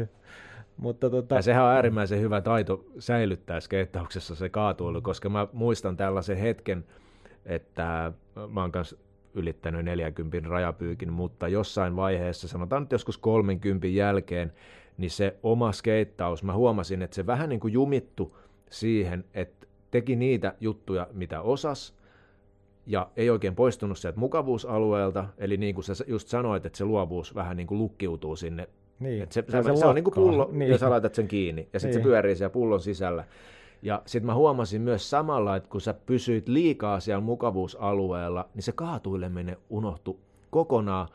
Ja sitten joku kerta, kun tultiin kunnolla rytisten alas, niin se oli oikeasti semmoinen niin fyysinen herätys silleen, että ai niin, tästä Niin. lajissa on tämä puoli. Että mä oon Niin. täysin unohtanut tämän ja, ja sen, että se voi olla myös ihan hauskaa ja se on ihan ok. Ja sen kaatumisenkin niin kuin käytännössä oppii, kun sä teet sitä tarpeeksi, niin. Niin. se ei ole aina niin kivuliasta. Mitä harvemmin sä sen teet, niin sit varmasti se tulee yllätyksenä ja näin poispäin. Mutta se oli aika kova juttu alkaa opettelemaan takaisin sitä kaatuilua, koska sä olit sille jo mennyt niin kuin fyysisestikin vähän semmoiselle mukavalle alueelle. niin, Tämä on tämmöinen laji, että ei tässä nyt satu mitään. Niin, kyllä. Joo, mutta se on ehkä myös kasvattaa, niinku, jotenkin tuntuu, että aika monet, monet tyypit, ketä, ketä silloin tunti niinku skeittipiireistä, niin ne on jotenkin ajautunut myös niinku luoville aloille, että on hirveästi niinku graafisia suunnittelijoita, Eli just sanoin, että Helsingistä ei löydy varmaan yhtään, Niin, niin Helsingistä ei löydy varmaan yhtään mainostoimistoa, jossa ei olisi jotain entistä skeittaajaa graafikkona. niin. No voi, voi hyvin olla, joo. Mä vähän luulen näin. Mutta mä luulen, että siinä on just hyvin paljon se, että, että tota noin, se on niin luovaa toimintaa, se on niin vapaata toimintaa ja sä opit tavallaan siihen, Se on luonut sen, sen että, se, pohjan. että se tuottaa niin kun Mm. asioita, joille on jotenkin kysyntää tai silleen, Mm. en, nyt en ehkä, Mutta mä, se, se, musta tuntuu, että se tekee pohjan, mitä voi käyttää muissa jutuissa. Että sä lähdet jonkun uuden asian äärelle, että sä lähdet, sä lähdet täysin johonkin tuntemattomaan, niin se ei tunnu niin pahalta, kun sulla on se skeittipohja, kun sä oot tottunut jo siihen, että tästä täytyy nyt tehdä tuhat toistoa, jotka ei onnistu, ja sit mä todennäköisesti opin, mutta mun pitää tehdä ne tuhat toistoa. Niin. Et mä oon monesti miettinyt tätä, että mä oon itse tehnyt kohtalaisen rajun uran tai niin kuin ammatinvaihdoksen skeittikauppiaasta tai sellaisesta ehkä nettikauppiasta tai joku muu tuote vastaava on ollut se, mitä mä oon tehnyt ja lähtenyt joogaopettajaksi. Niin Mä oon monesti miettinyt sitä, että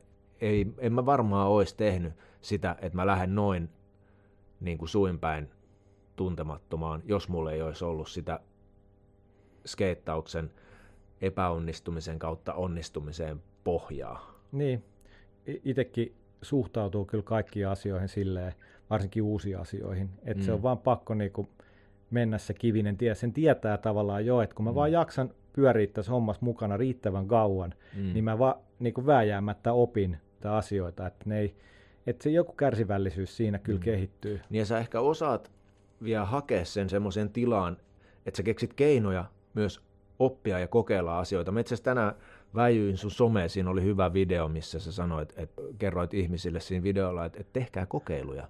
Niin. Että niin kuin rohkeasti vaan kamat leviäksi ja tehkää reilusti kokeiluja ja löytäkää niitä, niitä kautta se idea, mikä sitten kantaa siihen Joo. teokseen. No tämä on joo, sä kysyitkin, että tavallaan miten mä määrittelen sitä luovuutta, niin se on niin hirveän montaa asiaa Mm. on se luovuus, että on vaikea niin sanoa tuolle yhdellä kertaa, mutta toi on just yksi tärkeä, tärkeä osa sitä luovaa prosessia on just se, että et A, sulla on halu kehittää jotain uutta, sulla on halu niin kuin, ja avoin mieli siihen, Joo. ja sitten sä oot niin kuin valmis tekemään paljon kokeiluja, että jos et sä kokeile skeittausta, niin sä et tiedä minkälaista se on. Joo. Et sä voi, jos sä tuomitset niin liian aikaisin, niin se ei ole mun juttu. Tai, tai jos mennään ehkä yritysmaailmaan, että pitäisi pitäisi niin luoda joku uusi tuote vaikka tai joku uusi, uusi systeemi, kehittää jotain palvelua tai muuta, mm. niin täytyisi olla niin kuin lupa ja halu johdolta, että me saadaan tehdä kokeiluja ja todeta, että jos me tehdään 10 tai 100 kokeilua, suurin osa näistä on ihan surkeita ideoita, Joo. ihan surkeita kokeiluja, ne ei johda mihinkään, Joo. mutta jos ei me kokeilla, me ei koskaan voida tietää, että, että mikä, mikä niistä kokeiluista on se, mikä oikeasti niin kuin alkaa tuottaa hedelmiä. Ja, Kyllä. ja tästä mä voisin itse asiassa tehdä sen pienen loikan tuohon niin mun taiteelliseen prosessiin, että mä en koskaan tiedä, että mitä, minkälainen siitä maalauksesta tulee niin kuin lopulta. Vaikka mä tuossa äsken puhuin, että, että kun on kauan tehnyt, niin tavallaan sulla helposti asiat menee kaavamaisesti ja, ja löytyy ne ne kun löytää paikkansa nopeammin, mutta periaatteessa mulla ei ole niinku semmoista luonnosta etukäteen, että nyt me maalaan tällaisen maalauksen, Joo. vaan se on aina niinku löytöretki, että lähdetään vaan niinku kaivamaan ja tekemään niinku kokeilut, laitetaan tonne vähän tota väriä ja tänne ja näin poispäin. Ja, ja se, mikä siinä on niinku mun mielestä parasta, on se, että se lopputulos on parempi ja hienompi kuin mihin mä pystyisin suunnittelupöydällä.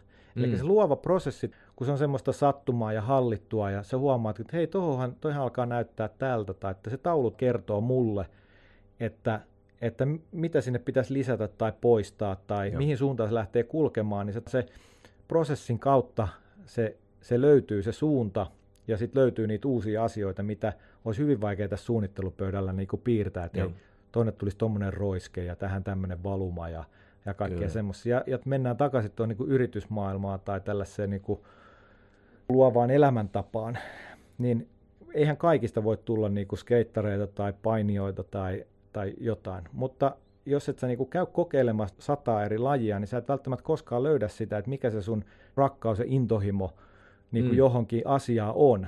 Että kun, kun taas niin hyvin helposti me ajatellaan sille, että en mä jaksa, on niin vaikeaa, ei, ei se kuitenkaan tiedätkö, semmoinen niin nega, negaatio tulee, koska me halutaan pysyä siinä kotisohvalla on niin kuin tosi mukavaa, sinne keittiö on, on mm. tuttu reitti ja, ja siellä on ne samat asiat, niin se on niin kuin tietyllä tapaa niin kuin rauhoittavaa pitää se kaavamaisena se elämä. Mm. Mutta tavallaan... Niin ja sillä on varmaan paikkansa jossain, niin. mutta joo, mä, mä niin, ymmärrän, niin, toi to, ei ole kyllä kai. kaikkein fiksuin tapa mutta, elää. Niin, mutta sitten hirveän monet ihmiset on ahdistuneita, hirveän monet ihmiset Kyllä. on masentuneita, Kyllä. ne on pettyneitä ja, ja jotenkin ehkä katkeria tai jotain. Mm. Moni voi tunnistaa näitä tunteet niin kuin itsessään. Mm. Ja paras tapa päästä tuommoisista, tämä ei tietenkin mikään poppakonsti mihinkään niin kuin syvään masennukseen tai vakaviin ahdistusoireisiin, mutta se, että jos sä pidät sun mielen avoimena, sä kokeilet elämässä – monenlaisia juttuja, niin sä löydät melkein vääjäämättä semmoisia asioita, mitkä inspiroi sua, mitkä tuottaa sulle iloa. Ja mm. kun taas, että jos et sä koskaan kokeile, mm. etkä tee niitä kokeiluja, niin silloinhan se pysyy se status quo ja se voi Kyllä. alkaa ahdistaa, se Kyllä. voi alkaa masentaa. Ja nehän voi olla ihan pikkujuttuja, niin. mitä tekee. Mä muistan joskus mä oon piristänyt itseäni vaan menemällä töihin aina eri reittiä mm. kävellen tai pyörällä. Nämä voi olla ihan pieni juttu, mitä sä voit ottaa arkeen ja vähän niin kuin rikkoa sitä kaavamaisuutta. Kyllä. Tai eri ja... vaatteet laitat joka päivä tai syöt eri ruokaa tai kuuntelet Kyllä. uutta musaa. Kyllä. Joka, ja se on aina, taas päästään niihin aivoihin. Eli mm. kun sä menet eri reittiin töihin, niin sun mm. aivot on pakko prosessoida, onko tässä mm. mitään järkeä, mm. hei, mitäs täällä on jotain kukkia, mikä tämmöistä mä en olekaan nähnyt ennen, miten mä löydän täältä takaisin työpaikalle. Niin se on jo käynnistää aivo, aivotoimintaa. Tämä on varmaan nyt jotain, mitä kutsutaan neuroplastisuudeksi, Joo. eli miten aivoja voidaan ohjelmoida tavallaan uudestaan toimimaan. Kyllä, ja tämä on pienessä mittakaavassa niin kuin sitä, mitä vaikka LSD mm. tuottaa aivoissa, mitä niitä kuvantamisia on nähnyt. Mä en niin kuin kannusta ketään niin kuin päihteiden käyttöön, vaan pikemminkin niistä pois, mutta LSD hän ilmeisesti avaa ihmisen aivot sillä tavalla, että yhtäkkiä sä voit nähdä värin musiikkina. Ja tämmöiset aivoyhteydet niin kuin hyppii aivan, voiko sanoa epärationaalisesti, mutta poikkeavalla tavalla, Joo. että et ei niiden kangistuneiden kaavojen mukaan, Joo, miten siis on niin normaalisti tottunut. Että... Niin, siis kyllähän psilosybiini, miten se sanotaan? Silo, psilosybiini. Niin, psilo, Eli siis taikasienet, niin niiden, että onhan niistä hirveästi tutkimusnäyttöä tulee nykyään eri sienten käyttämisestä ahdistus- tai masennus potilaille. Niin musta tuntuu, että siinä on jotain, että se just nimenomaan niiden avulla voidaan rikkoa se joku höl, hölmökaava, joka on pitänyt sen ihmisen just sellaisessa tietyssä, no se, siellä pullossa, mistä mä puhuin, minne niin. mä olen mun skeittauksen laittanut, Kyllä. niin otetaan se, joko se pullon muoto muuttuu, niin. tai sitten saadaan se korkki auki, tai jotain, jotain siinä ilmeisesti no siis, tapahtuu. Siis tota, suggestiohan on sellainen, mikä vaikuttaa hirveän vahvasti meissä ihmisissä. Mm. Eli sanotaan nyt vaikka, että sä itse suggestoit itseäsi, että mä oon surkea ihminen, mä oon huono ihminen, ei mulla koskaan onnistu, mm. niin sehän alkaa vaikuttaa aivotoimintaa sillä tavalla, että se vahvistuu se ajatus, Joo. että mä olen surkea ja huono. Kun taas, että Joo. jos mä sukkeroisin itseäni tai sinä kannustaisit mm. mua jatkuvasti, että sä oot hyvä tyyppi ja kyllä sä onnistut ja kaikki Joo. menee hyvin, se ihmisen mielikuva tällaiseen ärsykkeeseen sitten alkaa, alkaa mm. niin kuin vaikuttaa niin, että, niin kuin identiteetin rakentumista, niin, mä näkisin. Ja, ja sitten tavallaan näitä, näitähän on näitä tutkimuksia, missä joku on vaikka sodassa tai jossain tämmöisessä tilanteessa saanut jonkun vahvan trauman. Ja, ja sitten kun se kuulee kovan äänen, niin simsalapimmeä aivot taas käynnistää sen trauman ja mennään johonkin aivan katatoniseen tilaan, kun luullaan, että niin pommeja Kyllä. ja näin poispäin. Kyllä. Ja se on niin kuin tavallaan semmoinen suora yhteys, minkä aivot, että asia A kun tapahtuu, niin mm. synnytetään tunnereaktio B. Ja Joo. sitten näillä, näillä erilaisilla hoidoilla, näillä justiinsa näillä psykedeelihoidoillahan on ilmeisesti voitu jotenkin ohittaa tämä liian tiukka. Ja ilmeisesti ohittaa tai niin. jotenkin uudelleen muotoilla ne, ne, niin. niin kuin ne neuraaliset yhteydet siellä. Ja sitten tässähän on yksi... Öö... Mutta tämä on tavallaan musta niinku kiinnostava niinku se, että ei välttämättä tarvita niinku LSDtä, mm. vaan, vaan me voidaan niinku itse joka päivä sukkeroida itseemme niinku positiivisiin ja hyviin asioihin tai, mm. tai kyseenalaistaa niitä juttuja, mitä me tehdään ja, ja päättää, että tämä ei ole niin kuin fakta, tämä ei ole välttämättä se, miten asiat tulee aina menemään, vaan, vaan että me voidaan niin kuin muuttua joka päivä, me voidaan niin kuin vanhalla iälläkin vielä Kyllä. muuttaa meidän, ja vahvistetaan tavallaan niitä aivo, aivotoiminnan mekanismeja, jotka Kyllä. niin kuin vie meitä positiiviseen suuntaan. Eli tämmöinen, mä sanoisin, että on hyvä harjo- harjoittaa semmoista niin kuin tervettä analyysiä itsestään. Et itseään on turha ruoskia, koska sitten se vie taas tälle polulle, mistä mm-hmm. just puhuit, että olen huono, vaan mun mielestä on ihan hyvä välillä harjoittaa tervettä analyysiä, joko vähän niin kuin keskustella itsensä kanssa tai äh, kirjoittaa asioita ylös tai käyttää jotain työkalua, mikä toimii itselleen parhaiten, keskustella jonkun kanssa, mm. mutta pikkuhiljaa huomata itsestään ehkä juttuja, mitkä ei enää palvele, tiputtaa niitä pois, mennä uutta kohti. Kyllä. Se voi olla alku aika hurjaa, mutta mutta kyllä mä niin näkisin, että ainakin omalla kohdalla ja mitä lähipiirissä ihmiset on tällaista tehnyt, niin, ja kuulostaa, että säkin oot tehnyt ja sä oot ihan terveen näköinen positiivinen ukko, istuskelet siinä tuolissa mun edessä, niin ihan, nä, näillä on iso vaikutus kyllä. Että kyllä. kyllä näitä voi suositella kaikille. Mä oon jossain, jossain vaiheessa siis tota tämmöisen vähän tseniläisen mantran niin kuin itselleni antanut mennä tuonne tajuntaa, että, että maailmassa on niin kuin asioita, jotka sumentaa meidän mieltä. Mm. Ja on asioita, jotka niin kuin kirkastaa meidän mieltä. Mm. Ja pyrkimys on mennä niin kuin kohti mielen kirkkautta ja tyyneyttä. Että se olisi se tavoite. Mm. Että mieli olisi mahdollisimman kirkas, niin kuin älykäs ja, ja, ja tyyni, että me voitaisiin reagoida kaikkiin asioihin niin kuin, tavallaan sellaisina kuin ne on. Mm. Ja se, mit, mitä sä käytännössä voit tehdä, on, että sä vähennät niitä asioita, mitkä sä selvästi huomaat, että sumentaa sitä ajattelua. Mm. Ja taas lisätä niitä asioita, mitkä niin kuin kirkastaa sitä. Ja esimerkiksi alkoholi on hyvin helppo semmoinen asia, minkä sä huomaat, että tätä kun paljon käyttää, niin, mm. niin se ihan selvästi sumentaa sitä ajattelua, se tylsistää sitä mieltä ja, ja näin poispäin. Kun taas sitten jotkut mielekkäät tavat urheilla tai liikkua tai tehdä taidetta tai musaa tai mikä ikinä niin mm. tuottaa semmoista mielen kirkkautta ja, ja tämmöistä jotain tasapainoisuutta, niin niitä tavallaan lisätä mahdollisuuksien mukaan niin, kuin niin paljon kuin vaan ja, ja se vaatii just tätä analyysiä jatkuvasti, että sä katsot, että hetkonen, nyt ollaan menty niin kuin pari vuotta tähän suuntaan, ihan hulluna mm. duuni, ihan hulluna deadline, ihan hulluna. Että onko tämä niin kuin, onko tämä se asia, mikä, mikä muuttaa asioita niin kuin Kyllä. kohti mielen kirkkautta ja tyyneyttä? Ei välttämättä. Onko sitä pakko jatkaa? Ehkä on, että selvitään taloudellisesti, mutta tiedostat sen, mm.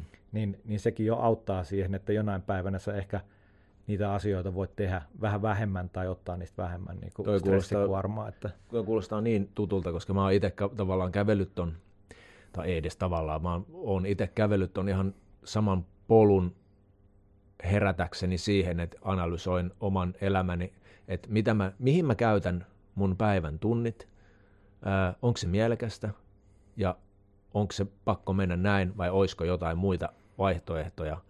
Niin, niin. mulle se oli kyllä kivulias paikka todeta, että ei ole mielekästä ja voin tehdä jotain muuta. Mitä se olisi? En tiedä, mutta on pakko mennä kohti sitä en tiedä mieluummin, niin. kun et jään tähän. Ja mua ehkä kanna, semmoinen ajatus kanto siinä vielä, että, että vitsi, että jos mä jään kiinni itselleni vaikka viiden vuoden päästä siitä, että mä oon käynyt tämän asian nyt läpi ja viiden vuoden päästä mä löydän itteni tästä samasta pisteestä, niin se on oikeasti se on karhun palvelus itselleen, pakko tehdä no, jotain. No, todennäköisesti sä löydätkin itse mutta silloin taas täytyy ottaa niinku uusi suunta ja katsoa eteenpäin. Että... Ei, mutta mä ajattelin, että jos mä en niinku olisi tarttunut niihin, niin, mä en olisi aivan. muuttanut Joo, mitään, kyllä, tiedätkö, mä, kyllä, jos mä olisin löytänyt niinku ihan siitä samasta pisteestä itseni viiden Joo. vuoden päästä. Toki varmasti viiden vuoden päästä taas analysoin niinku niin. elämää. Mut mun mielestä mutta... on niinku tärkeää just ehkä se, se että, että sä niinku aina niinku teet pienen checkin, Joo. että mit, mitä tässä niinku elämässä on ja mi, missä sä haluaisit olla. Joo. Ja mitkä on ne askelmerkit, että et monestihan me halutaan tavallaan liian nopeasti sellaisia asioita, mitkä, että se ei ole vain niinku realismia. Ja, mm. ja mun mielestä on niinku tärkeää, että sulla on niinku tavoite, ehkä niinku ylevä, yleväkin. Mm. Ja sitten sä mietit ne askelmerkit, että okei, nyt pitää säästää rahaa tai, tai nyt pitää niinku vähentää työtä tai, mm. tai mun täytyy, niinku, että sä suuntaat sen katseen kuitenkin niinku eteenpäin. Mm. Että se on niin hirveän helppoa valittaa omaa kohtaloaan, että koska mulle jaettiin huonot kortit ja niin, niin ja päättää, näin että jos sä, niin kuin, että mä haluaisin tätä, ja sitten sun eka ajatus on, että ei ole varaa tai että en pysty, sen sijaan kun et kysyisi, että hei, mitä mun pitää tehdä, että mä pääsisin tonne. Niin. Et se, on, se on kyllä paljon, että jos pystyy itselleen kääntämään ne negatiiviset ensilauseet enemmänkin kysymyksiksi, että niin. miten, mistä se reitti voisi löytyä, niin silloin ne asiat alkaa yleensä poikia jotain. Kyllä. Tämä tavallaan kuulostaa vähän keskiluokkaiselta höpinältä, tai tämä voisi helposti tuomita sellaiseksi, että ikään kuin kaikilla olisi mahdollisuus niin kuin tavallaan tehdä tosi radikaaleja ratkaisuja. Mm. Mutta sitten taas niin kun miettii, että tavallaan just se ehkä semmoinen luova elämäntapa, että kun sä koko ajan – teet asioita, mitkä edistää sitä luovuutta ja muuta, niin vaikka sä oisit niin kuin pattitilanteessa, vaikka niin kuin työsuhteen kanssa, mm. niin sä voit sen työnkin oppia tekemään niin kuin eri tavalla luovemmin, paremmin, tehokkaammin tai, tai jotenkin silleen, että siitä tulee mielekästä ja hyvää. Tai vaikka kodin siivoaminen. Mm. Se ei ole välttämättä kenenkään semmoista niin kuin mielipuuhaa, mutta onko olemassa jotain tapaa laittaa vaikka jotain musaa tai joku podcasti tai mikä ikinä se olisi semmoinen niin tapa – kun ajatella uudesta kulmasta sitä, että okei, tämä on niin seniläinen harjoitus. Mä teen tämän nyt niin, kuin niin keskittyneesti tämän tiskauksen kuin vaan mahdollista. Mm. Ja, ja että sä voisitkin saada siitä, että sä teet jonkun tosi kurjan homman, että sä voitkin saada siitä jonkun henkisen harjoituksen tai niin voi ehkä kuulostaa vähän naivilta, mutta että luovuudella sä pystyt niinku muuttaa asioita paremmaksi, mielekkäämmäksi, mutta se vaan vaatii sen pienen ajatustyön, että, mm. että se ihan oikeasti niin yrität katsoa sitä tilannetta jostain toisesta kulmasta, niin, eikä vaan siitä samasta kulmasta, josta se näyttää skeidalta. Kyllä. Ja toi oli hyvä pointti, että eihän tuommoista isoa, että jos sulla on pattitilanne vaikka työelämässä, mä koen, että mä oon ollut sellaisessa, niin eihän sitä pysty sitä muutosta tekemään kerralla välttämättä. Sitten on hyvä mm. aloittaa pienestä. On niin. hyvä ehkä aloittaa, se tiskaaminen voi olla ehkä hyvä juttu, että sä teet sit tiskaamisesta jollain tavalla mielekästä. Mm. Sitten sä voit ehkä tuoda siihen duuniin sen jotenkin sen saman toimintavan, miten sä saat siitä duunista ehkä mielekästä. Jos sä oot senkin jälkeen sitä mieltä, että ei, tämä on edelleenkään mielekästä duunia, vaikka mä oon kaikki niin temput yrittänyt, niin, niin sit on ehkä aika vaihtaa duunipaikkaa. Ehkä aika onkin sitten kypsä. Sitten sulla on jo, sun työ, työkalupakki on sillä matkalla kasvanut ihan Ei. Niin. valtavasti, mutta se pitää aloittaa se työkalupakin kasaaminen siitä, että sä ostat se ihan pienen sellaisen sähkömiehen ruuvarin, niin sitten sä niin. alat ostaa vähän isompia työkaluja, ja lopuksi niin. sulla on se leka siellä, millä sä pystyt sitten laittaa haisemaan ja tehdä ehkä isoja muutoksia. Ehkä Joo. se toimii jollekin näin.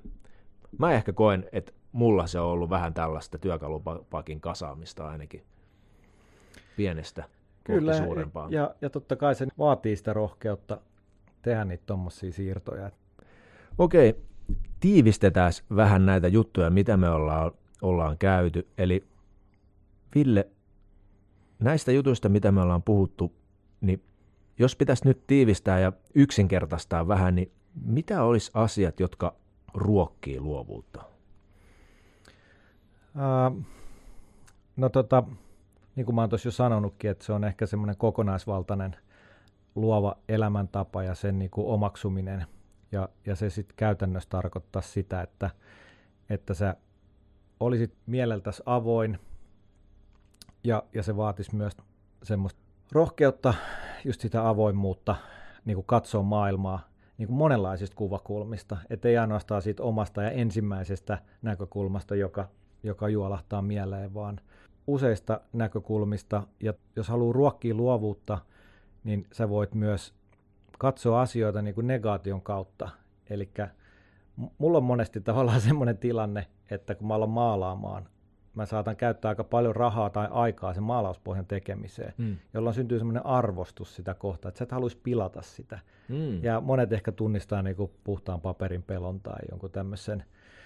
Niin mä monesti pilaan sen. Eli mä luon tahallaan ongelman. Mä laitan jonkun hirveän värin siihen ja sotken sen vaan, että siitä tulee ihan kauhean siitä maalauspohjasta. Mm. Joka vapauttaa tavallaan sen luovuuden, että nyt mulla on enää matka ylöspäin, nyt mun täytyy vaan ruveta siihen laittaa asioita, että että se tota, sitten tulisi taas niinku hyvä, hyvä. Ja tässä on niinku yksi tapa, tapa sit niinku katsoa maailmaa tai niitä omia, omia tilanteitaan, että onko joku niinku ongelma, jonka selvästi näkee. Et monesti, monesti kun me ollaan niinku ongelman ääressä, sulla puuttuu avaimet, sun pitäisi päästä himaa, niin sä oot automaattisesti luova. Sähän laitat pyörät ja kotelot ja systeemit, että pääst johonkin vintin ikkunaan ja saat se jollain Joo, kyllä. hakaneulalla auki, että sä pääset portaita pitkin jostain avaamaan oven. Tai Kertooko siis, tämä niin. elämästä elämästä no, no siis tämän tyyppisiä luovia ratkaisuja me tehdään jatkuvasti. Että tiedätkö, sulla on kolme lasta kaikille eri harrastukset ja ruoka pitäisi Joo. laittaa ja työduunit, sähköposti lähettää, niin mm. sähän teet valtavasti semmoista, kun sulla on tuommoinen ongelmavyyhti, mm. niin sähän teet valtavasti semmoista luovaa ajatustyötä, että miten sä saat sen kaiken organisoitua ja järjestettyä. Mm. Et siinä on semmoinen tapa, että jos sä haluat keksiä jonkun uuden jutun, niin sä voit niinku ajatella just tälle, että, että löytyykö joku ongelma, jonka sä haluat ratkaista, vai onko niin kuin joitain asioita, mitkä on aivan turhia, siis voiko jotain lopettaa, että pitääkö aina, pitääkö aina tehdä joku uusi asia, vai voiko joitain asioita niin kuin karsia tai poistaa? Voisiko mm. asioista tehdä, niin kuin, luovuuttahan on myös se, että sä teet asioista vaan niin kuin yksinkertaisempia. Joo. Ja sitähän me ollaan niin kuin hirveän paljon nähty tässä modernissa kehityksessä, että monet asiat, jotka on ollut hirveän monimutkaisia, mm. onkin nyt todella yksinkertaisia, vaikka joku ruoan hankkiminen tai tilaaminen tai mm. joku, jonkin paikkaan löytäminen, kun sulla on niinku sovelluksia, mitkä tekee maailmasta todella yksinkertaisia Kyllä. löytää missä tahansa päin maailmaa, niin Kyllä. niin oikea osoite. Kyllä. Mutta tota... Ja mulla tuli tuohon mieleen vielä se, että minusta on tosi tärkeä juttu hioa omaa suhdetta epäonnistumisiin. Silleen, että ei, et ei näkisi epäonnistumisia negatiivisina asioina, mm. vaan että ne on niin osa sitä matkaa ja ne ei ole mitään juttuja, milloin pitäisi laittaa hanskat tiskiin, vaan ne on itse asiassa vaan niin umpikuja, josta käännytään ja kokeillaan uutta suuntaa. Mm. Nyt tuosta mulla tuli mieleen, että kun sä kysyit tuosta, että jos me vedettäisiin vähän yhteen tätä mm. asiaa, että miten luovuutta voi ruokkia. Me ollaan unohdettu tässä keskustelussa nyt kokonaan perusasiat. No niin, mennään perusasioihin. Se on nyt on aika mennä perusasioihin. niin. eli, siis tota, tämäkin kuulostaa vähän hassulta ehkä, mutta jos sä mietit, että sulla on hirveä nälkä, mm. niin miten sun aivot toimii?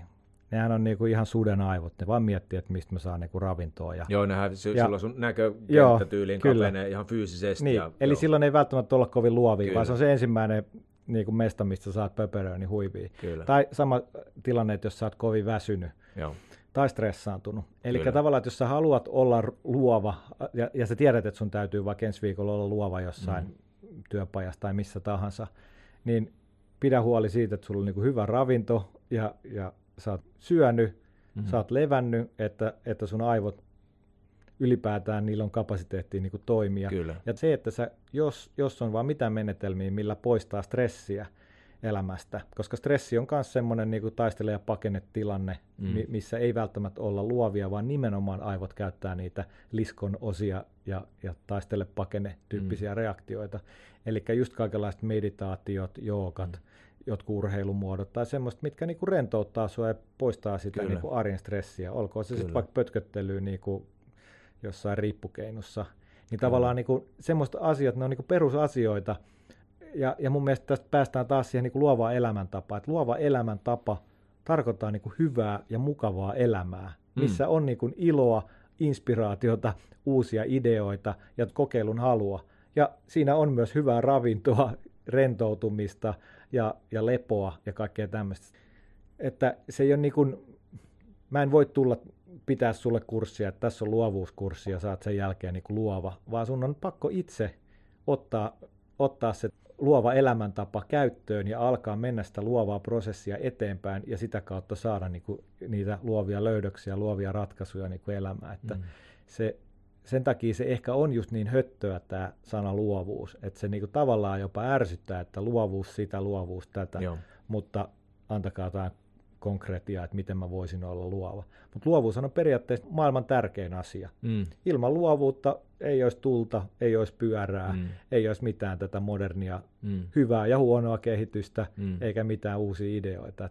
Että se meidän aivot ja luova mieli niin on se, mikä myös sit tuottaa, tuottaa sitä hyvää oloa ja pitää meidät jotenkin järjissään tässä niin kuin muuttuvassa ja, ja mediatulvaisessa maailmassa. Että kyllä, kyllä sitä niin kuin luovuutta kannattaa niin kuin omassa elämässä miettiä ja, ja siihen suhtautuu tavallaan myös silleen vakavasti, että se, se on niin kuin työkalu meille toimia tässä maailmassa vähän paremmin, ehkä vähän helpommin, vähän stressittömämmin.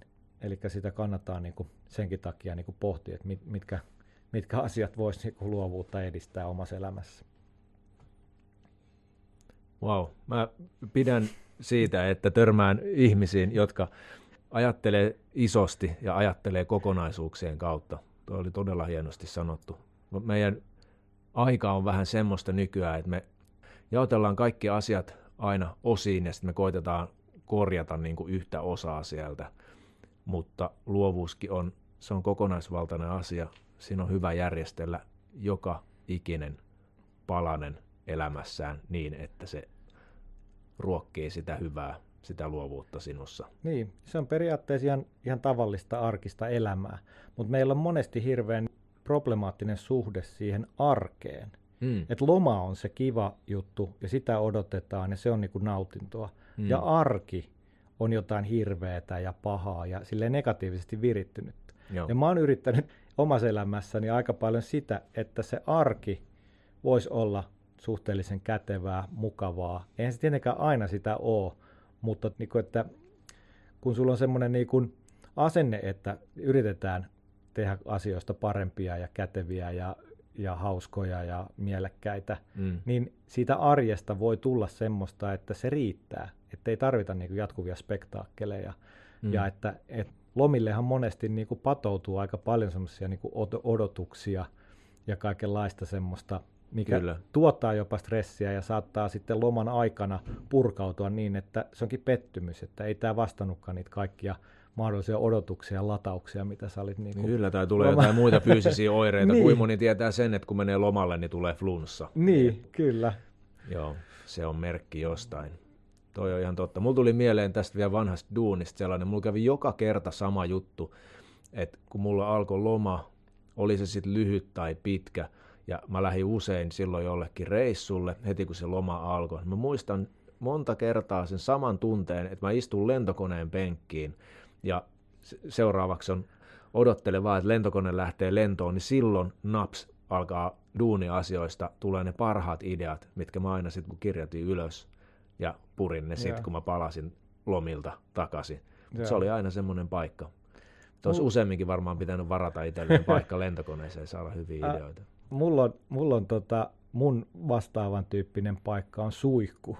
Joo. Ja, ja mä tiedän, että se on äärimmäisen epäekologinen tapa, mutta mä oon vaan huomannut sen käytännössä, että mä menen monesti suihkuun, mulla on sellainen pieni jakkara, millä mä menen istumaan. Joo. Ja se on tavallaan vähän semmoinen niin kuin meditaatiotyyppinen niin kuin Joo. hetki, että mä annan sen haaleen veden valuu mun päälle. Mm. Ja se veden lorina, ehkä siinä on jotain, tiedätkö, viittaa johonkin kohtuun tai mihin, Mm. mihin tahansa semmoiseen, niin kuin, että se, se poistaa semmoisen ylimääräisen hälyn, ja se on kuitenkin semmoinen monotoninen ja sellainen. Joo. Ja se on usein sellainen tila, että sä vaivut semmoisiin omiin ajatuksiin ja, Mm. ja asioita, vähän niin kuin ehkä meditaatioskin tavoitellaan, että ne asiat tulee ja menee ja sä et niin kuin takerru sillä tavalla Mm. mihinkään. Ja sitten yhtäkkiä se vaan niin kuin asiat loksahtelee, että tämä ja tämä ongelma, että se hoidetaan näin. Joo. Tai että näin ja näin, tämä ja tämä juttuhan mun täytyy maalata. Tai Mm. tämä ja tämä asiahan on tärkein nektariini, se kirkkain nektariini jossain teoksessa, jossain sisällössä. Että semmoisia niin kuin oivalluksia syntyy siellä. Mm. Ja, ja tietysti tota noin, ei se joka kerta onnistu, mutta se on jännä, että mä oon, mä oon niinku törmännyt siihen, että mä mielellään meen, kun on niinku stressaantunut ja muuta, niin mä meen suihkuun, annan Joo. sen veden vaan valuu. Mä en välttämättä peseydy edes mitenkään erityisesti, että se Joo, niinku joo. aktiivisesti, mä vaan Kyllä. jumitaan siellä ja, ja se on semmoinen niinku monesti hetki, että se niinku vapauttaa jotain lukkoja tai Mm. jotain semmoisia. Että, Mä luulen, että toi on jut- juttu, mitä ihmiset on tehnyt iät ja ajat, koska on paljon muinaisia kulttuureja, jotka ovat käyttäneet vettä niin kuin omissa rituaaleissaan. Meille varmaan nyt kaste ja tällaiset on, mitkä on jäänyt niin kuin meidän aikoihin, mutta sitten on kaikki noin, mitä on puuhattu Indus siellä laaksossa aikoinaan, niin siellähän on niin kuin kulttuurit on rakennettu veden ympärille, että se vedessä on joku voima, mistä kun mennään uppeluksiin veteen ja tullaan ylös, se on semmoinen vähän niin kuin oltaisiin uudelleen synnytty. Että kyllä siinä on jotain semmoista tosi si- alkukantaista. siinä on muuten toinen, toinen kanssa, mitä mä usein teen. Mennään lasten kanssa uimaan. Joo. uimahalli, niin mulla on sukelluslasit, mä menen sinne veden alle, mä oon niin kauan kuin mä vaan pystyn pidättämään hengitystä. Se on jos- jostain syystä niin kuin aivan mahtava fiilis, kun ne äänet ensinnäkin häviää, Mm. ja sä oot kolmiulotteisessa tilassa, että sä voit liikkua niin kuin Totta. mihin tahansa suuntaan. Joo. Ja, ja sillä tavalla kaikki on kevyttä ja, ja semmoista. Kyllä. Se on niin kuin, en mä tiedä, ehkä sekin on eskapismia jälleen, että paetaan todellisuutta, sitä uimahallin melua, mutta, mutta siinä on jotain niin kuin vähän samantyyppistä justiinsa niin kuin ehkä meditatiivista, että se vaan lillut On ihan varmasti. Ja, sä oot niin Niin. perusasioiden kuin vesi sen kanssa Kyllä. tekemisessä, plus sä et voi hengittää siellä. Se on... Se vaatii oot- keskittymistä tavallaan, että sä pystyt olemaan niin kuin Niin. sukeltaa pitkään. Niin, ja sit sä oot myös sen sun katoavaisuuden kanssa jollain tavalla siinä tekemisessä, koska jos sä alat hengittää siellä veden alla, niin, Niin. niin, niin se ei ole, ei ole niin kuin hyvä juttu. Eli siinä on jotain myös tällaista siinä vedessä. Siinä on kyllä valtava, valtava voima. Ja onhan sitten niin kylpyläkulttuurihan tämmöiset, on hyvin moniskin kulttuureissa, niin no jokainenhan se nyt pystyy ymmärtämään, että kun menet lämpimään lähteeseen, niin se rentouttaa lihaksia ja kaikkia, mutta et, et kyllähän nämä on pyhiä paikkoja niin kuin monissa, Mm. monissa just kaikenlaiset putoukset ja, ja nämä tämmöiset. On, ja Ky- sitten niin mytologisesti vedellä Niin. yleensä tarkoitetaan tietoisuutta, eli ää, varsinkin monistisissa, esimerkiksi filosofia on monistinen, niin siinä tietoisuus on kaiken perustana, niin yleensä sille tietoisuudelle annetaan vesi Niin. symboliksi. Joo, kyllä. Joo, ja kyllähän tuossa buddhalaisessakin kelassa paljon viitataan siihen, että miten vesi, vesi antaa myöden, Mm. se vaan väistää ja, Mm. ja, ja tota, Mä luulen, että ne puhuu ihan niin, samassa, kyllä. samasta asiasta siinä, niin, koska kyllä. ne on, mä, mä, mä näen, että joogafilosofia ja buddhalaisuus, ne on veistetty ihan samasta, kyllä samasta niillä puusta. onhan niillä samat alkulähteet, joo. Kyllä. Ville, mä luulen, että meillä alkaa olla jakso tässä kasassa. Tuleeko sulla vielä mieleen jotain, mitä haluaisit sanoa tähän loppuun? Ehkä tässä on nyt niin diipisti keskusteltu kaikista, niin, niin tulee ehkä semmoinen kiteytys tuossa, että tavallaan semmoinen elämän mittainen itsensä kehittäminen on ehkä se tämän koko jakson tärkein pointti, että tota, me niin helposti jämähdetään paikoilleen ja me lähdetään jopa menee taaksepäin tietyllä tapaa, Mm. Että se, että kun se joka päivä, joka viikko, joka vuosi mietit niinku uudestaan sitä hommaa, että miten sä voisit niinku kehittyä ihmisenä, kasvaa ihmisenä, oppia ymmärtää ihmisyyttä tai tätä maailmaa paremmin, niin, niin se on niinku jotenkin musta tuntuu, että se on niinku hyvä suunta ja se on myös niinku liittyy nimenomaan tähän luovuuteen, että sä et jämähä paikoilleen ja alat toistaa kaavaa, vaan vaan että sä elät tämän maailman mukana ja, ja otat ja omaksut niinku niitä uusia asioita. Että, että jotenkin sen ympärillähän me ollaan tässä koko ajan pyöritty, niin mm. musta se on, se on sellainen, mitä niinku itsekin yrittää toteuttaa. Niin. Mutta oikein kiva ollut jutella tämmöisistä asioista ja, ja tota, nämä on semmoisia, mitä tulee itsekseen, taiteilijan arki varsinkin on aika yksinäistä, että me ollaan täällä työhuoneella ja maalataan yksin ja kelaillaan yksin ja mulla on tapana jopa puhua yksin niin kuin oma, omalle sanelimelle, niin ihan hauska päästä juttelemaan näistä asioista. Tämä oli aivan super virkistävä keskustelu, kiitos myös sulle. Ja kuulostaa kyllä siltä, että ehkä sunkin pitää tällaiset nauhoitusvehkeet hankkia ja pistää se oma podcasti pystyyn, koska mä oon ihan varma, että sä nauttisit tällaisesta samanlaisesta tekemisestä ihan täysin rinnoin.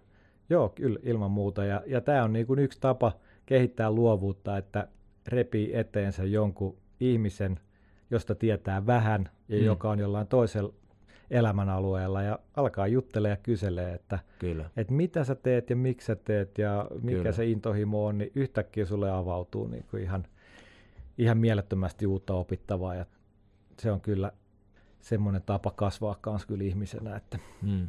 sitä niin helposti jää, jää niin kuin yksinään omaan mökkeröönsä niin kuin jupisemaan. Kyllä, joo, kyllä. Pitäis, ja mä, mä kyllä soimaan itseänikin siitä, että mä luulen, että me kaikki, kaikki tehdään sitä aikaa ajoin. Eli päätetään tämä jakso tähän ja kaikille kuulijoille annetaan kotitehtävä. Keskustelkaa toistenne kanssa. Nauttikaa toisistanne. Kiitos. Kiitos. Ja näin päättyi keskustelu Ville Rädyn kanssa. Vielä kerran kiitoksia Villelle aivan mahtavasta keskustelusta luovuuden äärellä. Aika kattavasti aihetta tuossa jo käsiteltiinkin, mutta otetaanpa muutaman sananen vielä tähän jakson loppuun. Yritysmaailmassa luovuutta ja potentiaalia on tutkittu aika tavalla ja sovellettu monin keinoin. Jos katsotaan maailman suurimpia ja innovatiivisimpia firmoja, siellä monesti tiimit kasataan niin, että varmistetaan tiimin sisäisen dynamiikan toimivuus. Ei ole siis varsinaisesti olennaisinta, että löydät tiimiin ne nerokkaimmat tyypit, vaan tärkeämpää on saada ryhmä toimivaksi. Tämä vaikuttaa siis olevan se kaikkein tärkein asia luovuuden ruokkimiseen. Eli toisin sanoen, vuorovaikutus on erittäin tärkeä aspekti siinä, kun halutaan luoda uudenlaista ymmärrystä. Otetaan vielä yksi näkökulma luovuuteen, jota et välttämättä löydä mistään muualta, Eli käännetäänpä katse kohti muinaisia kulttuureja ja kurkataan joogaperinteeseen. Tämä on suunta, mihin mä mielellään aina kurkkaan, koska siellä ymmärrys elämästä on erittäin laajaa ja käytännöllistä. Joogaperinteestä siis löytyy myös tällainen vuorovaikutuksen työkalu ja sitä kutsutaan nimellä satsa. Satsan tarkoittaa kutakuinkin kokoontumista totuuden ympärille. Siinä siis käytännössä Kerännytään samaan tilaan, istutaan rinkiin, ikään kuin totuus olisi ringin keskellä ja jokaisella on siihen tällöin oma uniikki näkökulma. Aihe satsangeissa on usein vapaa ja keskustelu voi siis lähteä ihan mistä vain ja näin ollen myös päätyä ihan mihin vain. Jokaisella satsangissa on velvollisuus osallistua keskusteluun. Eli jos keskusteltavat aiheet nostavat ajatuksia, ne pitää ehdottomasti jakaa muillekin. Vain näin keskustelu voi ottaa uusia suuntia. Tällainen satsangin periaate olisi mun mielestä hieno ylipäätään tervetulottaa tähän nykyaikaiseen keskustelukulttuuriin. Tällä hetkellä eletään aikoja, jolloin monista asioista on todella vaikea puhua ja pidemmän päälle se vaan ei voi olla hyvä ratkaisu. On ymmärrettävää, että kaikki näkökulmat kaikkiin asioihin eivät voi olla hyviä tai oikeita, mutta silti ne ovat joillekin ihmisille totta. Kaikista asioista olisi siis hyvä pystyä keskustelemaan terveessä hengessä. Ja jos jollain on huonoja ideoita, niin mun mielestä vain keskustelemalla ne voidaan osoittaa huonoiksi. Ei sillä, että niitä ei saisi ilmaista ollenkaan. Ei tästä sen enempää, mennään vielä hetkeksi takaisin luovuuteen, mutta pysytään kuitenkin joogaperinteen parissa. Joogaperinne tarjoilee myös aivan uniikin näkökulman luovuuteen, jota ei Villen kanssa tuossa keritty keskustella. Tämä on siis tapa ymmärtää luovuus aivan uudenlaisella tavalla. Lähtökohtana tähän ajatteluun on se, että joogaperinne ponnistaa aivan toisenlaisesta maailmankuvasta. Meidän arkisessa todellisuuskäsityksessä materia luo pohjan kaikelle. Me katsomme ulos ja näemme itsestämme ulkopuolisen maailman. Tätä kutsutaan materialistiseksi maailmankuvaksi. Tässä maailmankuvassa meidän kokemus on siis aivojen kemiallinen tuote, joka syntyy kun aivomme ovat tarpeeksi kehittyneitä ja joka sammuu meidän kuollessa. Tällöin myös luovuus on kutakuikin suotuisaa tai optimoitua aivokemiaa. Tässä on kuitenkin yksi mutta. Tiede ei pysty kertomaan, miten tämä tapahtuu. Tämä juuri kertomani on siis oletus siitä, miten maailma toimii, mutta siihen ei ole yhtään ongelmatonta teoriaa, miten se tapahtuu. Tätä ongelmaa kutsutaan nimellä Hard Problem of Consciousness, joka on tälläkin hetkellä tieteessä yksi maailman visaisimmista ongelmista. Muinaiset viisausperinteet, kuten jooga, näkivät kuitenkin asian aivan toisin. Jooga asettaa todellisuuden pohjaksi tietoisuuden. Eli tietoisuus ei synny mistään, vaan se on kaiken perusta. Tällöin esimerkiksi materia on tietoisuuden ominaisuus. Tämä saattaa kuulostaa erittäin hämärältä ja jopa mystiseltä ajatukselta, mutta itse asiassa mitä enemmän tätä ajatusta ruotii, tämä asia näin päin ajateltuna on paljon ongelmattomampi ja loogisempi kuin se tapa, miten me meidän ajassa sitä käsittelemme. Ja tämä myöskään ei ole vain vaihtoehtopiirien höpinöitä huoneen takakulmassa, vaan myös tieteen suuret nimet ovat tätä mieltä. Tulevina vuosina tullaan varmasti näkemään tämän asian tiimoilta valtavasti uusia ajatuksia. Itse ainakin odotan mielenkiinnolla, että mihin tämä homma tästä kehittyy. Tämä on siis äärettömän laaja aihe ja esiintin sen tässä nyt todella pähkinän kuoressa ja tätä olisi mahtava tarkastella joskus vaikka omassa jaksossaan, jahko sellaiselle löytyy sopiva vieras. Mutta mitä tämä äsken kertomani tarkoittaa luovuuden kannalta? Eli jos koko maailmankaikkeuden perusta on tietoisuus, silloin myös sinä olet osa sitä tietoisuutta. Jos katsot ikkunasta ulos, huomaat, että tämä tietoisuus on elävä ja hengittävä ja se luo jatkuvasti itseään uudestaan. Sinun ollessa osa tätä tietoisuutta on siis sinunkin mielesi alati luova. Tällöin voidaan ajatella, että luovuus on täysin luonnollinen osa sinua ja oikeastaan, jos et ole luova, silloin ehkä jotain on vialla. Ville painotti tuossa meidän keskustelussa sitä, että on erittäin tärkeää tuoda luovuus kokonaisvaltaiseksi asiaksi omaan elämään. Tässä hän ei voisi olla enempää oikeassa. Luovuus on siis oikeastaan se, mitä olet. Rakentamalla itsellesi tervettä ja tasapainoista elämänkulttuuria, sinä lähes vääjäämättä viet itseäsi luovuuden äärelle. Luovuutta ei siis välttämättä tarvitse ajatella asiana, joka pitäisi pukea päälle lisäosana, vaan se on sinun luonnollinen tilasi jota on syytä ylläpitää ja vaalia. Miltä tämä kuulostaa? Minusta ainakin erittäin hyvältä. Nyt on kuitenkin aika pistää tämä jakso pakettiin. Jos jakso herätti ajatuksia, kysymyksiä tai muita ideoita, laita ihmeessä niitä tulemaan tänne päin esimerkiksi Facebookin, Instagramin tai vaikka sähköpostin kautta. Seuraavaa jaksoa odotellessa pysykää vuorovaikutuksessa, pysykää harmoniassa, olkaa luonnollisen luovia. Ei muuta kuin kuulemiin.